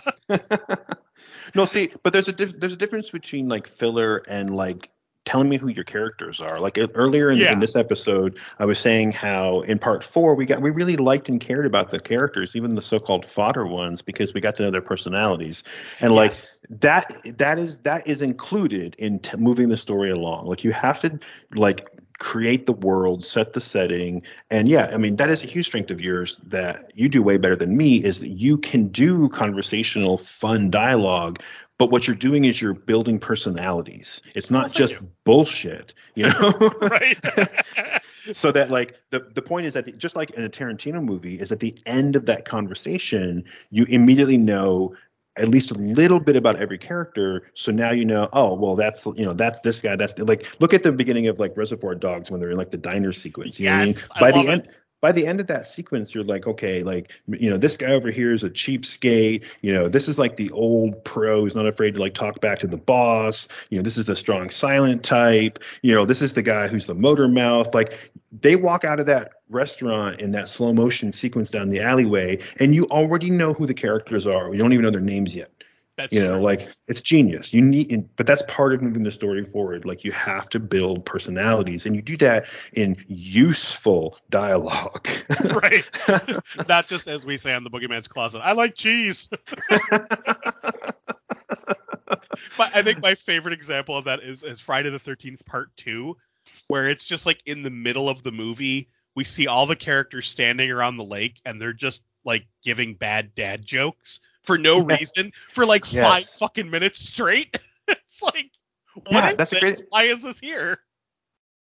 That- that's exactly that's a perfect example of the type of filler I'm talking about. Like we already were introduced to those characters, so that dialogue does nothing to move the story forward. It's a wasted scene. Like you, we could have done something more interesting with that. And I think that's the problem in a lot of the Halloween movies throughout the entire franchise is that we have these like thin you know, characters that we don't care about. We've referred to them as fodder all across, you know, slasher fiction because it's like they're they're just wasting opportunities to build personalities. But at the same time, you can use those conversations to throw shit in, even if it's just two characters talking. They're like, "Oh, I heard this rumor about Michael Myers," and it's like, "Cool, now I know something," you know. Be, you know, Right. and, and and again, there's there's lots of tricks and tips and things that you can pick up to make that shit work. But clearly, a lot of uh, a lot of horror movie scriptwriters, I don't know where they find these guys. you know? and see, and that and that's something I, I gotta give to to Rob Zombie for his Halloween movies. Now I, I know I'm totally a Rob Zombie apologist. I know that there is like a whole legion of of fanboys out there who hate Rob Zombie because oh, he cast his wife and everything. I'm sorry, I don't care about that. If I was if I was famous enough to be like, hey, here's a bunch of franchises you can direct. Here's a bunch of movies you could do. I'd be putting people I know in it too. Like I'd Yeah. be having fun with it. So fuck that complaint. Um, nobody, and- nobody, nobody cares when Scorsese and Tarantino cast the same actors over and over again. Right. Or like when fucking Kevin Smith, like Kevin Smith has been casting the same people for like what 30 years and Yeah. like and everybody loves it. Um but yeah, so it's like, you know, I, I know I'm a, a Rob Zombie apologist, but I love that about the first Halloween movie where everything that is said, especially from Loomis for the first like hour of the movie is either some kind of explanation that we need about what is wrong with Michael. Some kind of like diagnosis or like uh you know explanation of his traumas like every time he talks it's important but it's also showing the type of character he is because Mhm. he's he's like relating to Michael he's trying to like be his friend so we're seeing like not only is he good at his job but like the type of personality he has and it's giving us information that we need to know about what's wrong with this guy um which is uh, why I think so many people hated part 2 because it was like a complete, you know, heel turn for Loomis and Laurie and all the characters, which is the part I loved about that because it was so drastically different from the characters that we know while still making sense. Like because Mhm. when you survive a trauma, you're going to go one of two ways. You're either going to withdraw or you're going to lash out. Those are usually the two responses. You withdraw into yourself and have to work Yep. through your problems, or you lash out, whether it be at the world, at yourself, at people around you. You just are like, fuck it, I'm not here for a long time. I'm here for a good time. Like, you have you know, one of those two reactions. And Loomis, who spent so much time trying to help others in the first movie, was like, fuck it, I survived this. I'm gonna get rich off of it. Fuck everybody. Fuck I'm writing my book. Fuck Haddonfield. Big old middle finger, give me money. Like he Yep. he kind of turned into the like all about me. You know, I'm I'm worried about number one. Whereas Lori, she lashed out at the world. Whereas mm-hmm. like Lori in the original, she kind of withdrew and became terrified. And then, you know, a Rob Zombie Lori was just like, fuck all y'all. I'm gonna, you know, I'm gonna I'm gonna do drugs and party and have sex and I don't care. Fuck everything. You know, and I loved that about those movies, like because it was such a stark difference between, you know, part one and part two. But again, going back to what you were saying about the dialogue, part one is filled with that type of dialogue, and it's it it does not get the credit it deserves. Yeah, I completely agree. Yeah, the dialogue in the first movie is part of what makes it so good. It's such a tight movie, and yeah, the, you, know, you can say what you can say, say what you want about the ending. Because I know there's a lot of people who don't like the ending of the first Halloween because it just kind of ends. It just kind of goes nowhere. You know, but and, and and yeah, I can I'll listen to arguments about that because you can definitely you know take it both ways. But prior to that, yeah, I mean it's such a smart well done movie. And even the characters who say like totally and shit too much, whatever. But like we we still are learning about the personalities, but we learn about Laurie is what is what happens in a lot of those scenes. So yeah, I mean, I might get on a high horse and like pick on it because I but I'm really thinking more about like like part five. Like Jesus Christ, no one cares about any of these characters. You know, like right. Tina and her friend and her boyfriend. Like what? Like I don't even know their names. They were in like half the movie, and no one cares. You don't know anything about them, and it's like there's so many more important things that you could have done with that time. You know, again, even if it is characters who are these you know, these ditzy teenagers who don't know anything, but again, all they had to say was simple stuff like, "Oh, I heard this rumor. Yeah, Michael Myers was trying to kill his sister," or whatever. Like you just throw it out there and let the audience like put a hook in it you know Right. even if it's even if it isn't coming from some you know uh, authoritative source like dr loomis like you can that's why you have shit like, like you have the radio playing or the tv news in the background or like a newspaper laying open like give us an opportunity to learn some of the lore instead of wasting time with useless conversation and then having fans you know debate for decades over like how the movies fit together because you couldn't be bothered to give us two lines of dialogue to explain how the end of one fits the beginning of the next one you know Instead, we get the "Are you gonna do it? Oh my god, I like it in the car." Aw. Like what the fuck? Like who cares? who cares? Oh man. exactly but no, I, I do think that having having gone back over the last few days because I went to like I said uh, at the start of this I, I saw Halloween Ends in the theater, um, which not a fan, but it, it made me go back and be like, I'm not only going to watch part four, five, and six for the podcast. I want to watch, you know, part one up to at least H2O. And uh, I did. I watched, you know, one through seven, and I gotta say there is a lot to love about this franchise, but it doesn't connect well. And like you said, it is broken down into three distinct uh, sections. There is the the uh, one, two, and seven section. There is the four, five, and six. Uh, I'm sorry, one, two, seven, and eight section. Uh, four, five, and six section, and then there's the 2018, you know, ends and kills that whole section, and then part three is just kind of floating in this nebulous by itself. Um, and and it's like, it's it's a shame. It, it is a shame because if you look at other franchises like Friday the 13th, they all connect together tenuously, but they all connect Yeah. together. You Yeah. know, uh, Nightmare on Elm Street, same thing. So much so that they even connected their own fucking franchise reboot with a new Nightmare. They even connected that into the franchise. Like, Yeah. and, and it worked perfectly. Um, even something like Hellraiser. Like, there were 10, 10 Hellraiser movies before they finally rebooted. Like, and they connect. Like, yeah, some of them don't make a whole fucking lot of sense, but they still connect. like, And that's all you need. Like even with Friday the Thirteenth, you mentioned that already, but like they did a reboot, but they were respectful enough to make it so that if you squint at it, it's kind of a sequel. And like I'm, Yeah. I dig that. You know, I'm, I'm happy with that, or a remake, I, I guess you should call it. You know, whatever it was. Like they, they were respectful enough to know that they were like, okay, yeah, let's. We don't need to totally reinvent everything, and we can make things fit. And there's no reason why you can't. And, usually it's for the better of the franchise. But yeah, it's just uh, whatever. We can just make this one a whole separate like rent rant episode where we just complain about a lazy Hollywood who just can't be bothered to like make stuff work. You're gonna do like you know part X in a series and you can't even like bother to make it fit into the one the shit that came before it. It's uh like you know it, it, uh, I could go off and on like the hubris of screenwriters and directors who are like I'm gonna do my own thing with it. And it's like no one hired you to do your own thing with it. Like it's, exactly. Just stop.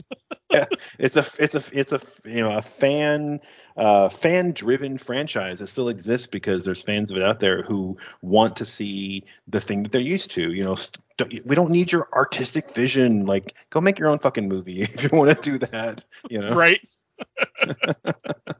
all right i th- oh i think we're time time to wrap it up now before we we go off on this whole other Right. tangent even further. But no, this was a lot of fun. I think this was really successful. I know you came with a shitload of notes. I didn't come with a lot. I came with like this basic idea. And what's funny is we didn't even get to my basic idea. We went in a totally different direction with it, and I'm totally fine with it. So hey, listen to the next like rental rant or something or Super Gushers episode, whenever that is, and maybe we'll talk about like the uh, the uh, the ideas that you know didn't happen. You know, the ideas that were never meant to be.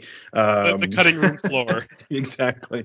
Um, but yeah, so uh, but yeah, if you want to hear more about this, if it's the first episode you're ever listening to, hey, welcome. This is a strange one, but uh, go check us out at raisedbyrentals.com and at raisedbyrentals on all of the social medias. You can also check out radpantheon.com and at radpantheon on all the social medias as well to check out all of the other podcasts and artists and musicians that we've teamed up with in the Rad Pantheon network. Bunch of cool creative people making rad stuff. So if you like this show, there's a really good chance that you'll like some of that. Hey, Mike, I want to do a plug for a creative artist who is not a member of the Rad Pantheon, but is a fan of this show, who's been a fan for a long time, who actually gives us some feedback, which we don't get a lot of. So I just wanted to uh, give a shout out to Mikey Ranbow Kiss on Instagram. That's R A N B O W K I S S. Kind of like Rainbow Kiss, but there's no I in Rainbow. Ranbow Kiss on Instagram.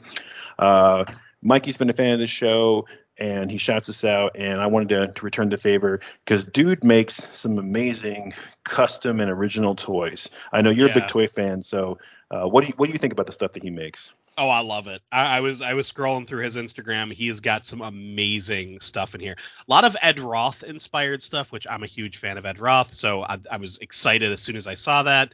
Um, i definitely saw some craig gleason stuff in here which look badass. I love it uh, no, he's he's got he's amazingly talented. Like I'm I'm really impressed with this stuff.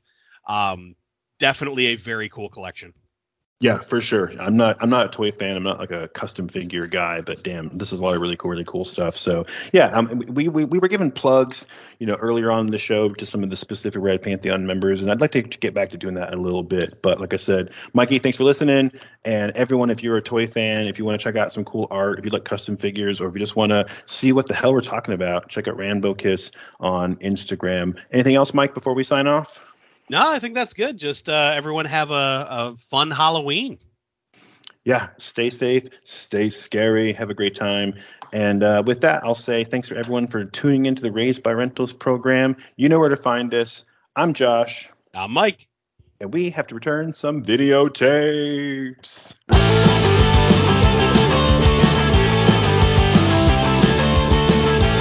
Raised by Rentals is a member of the Rad Pantheon Network. Visit radpantheon.com to support rad stuff. The theme music is Forbidden Fruit by Velvet Bethany. You can purchase music and learn more at velvetbethany.com.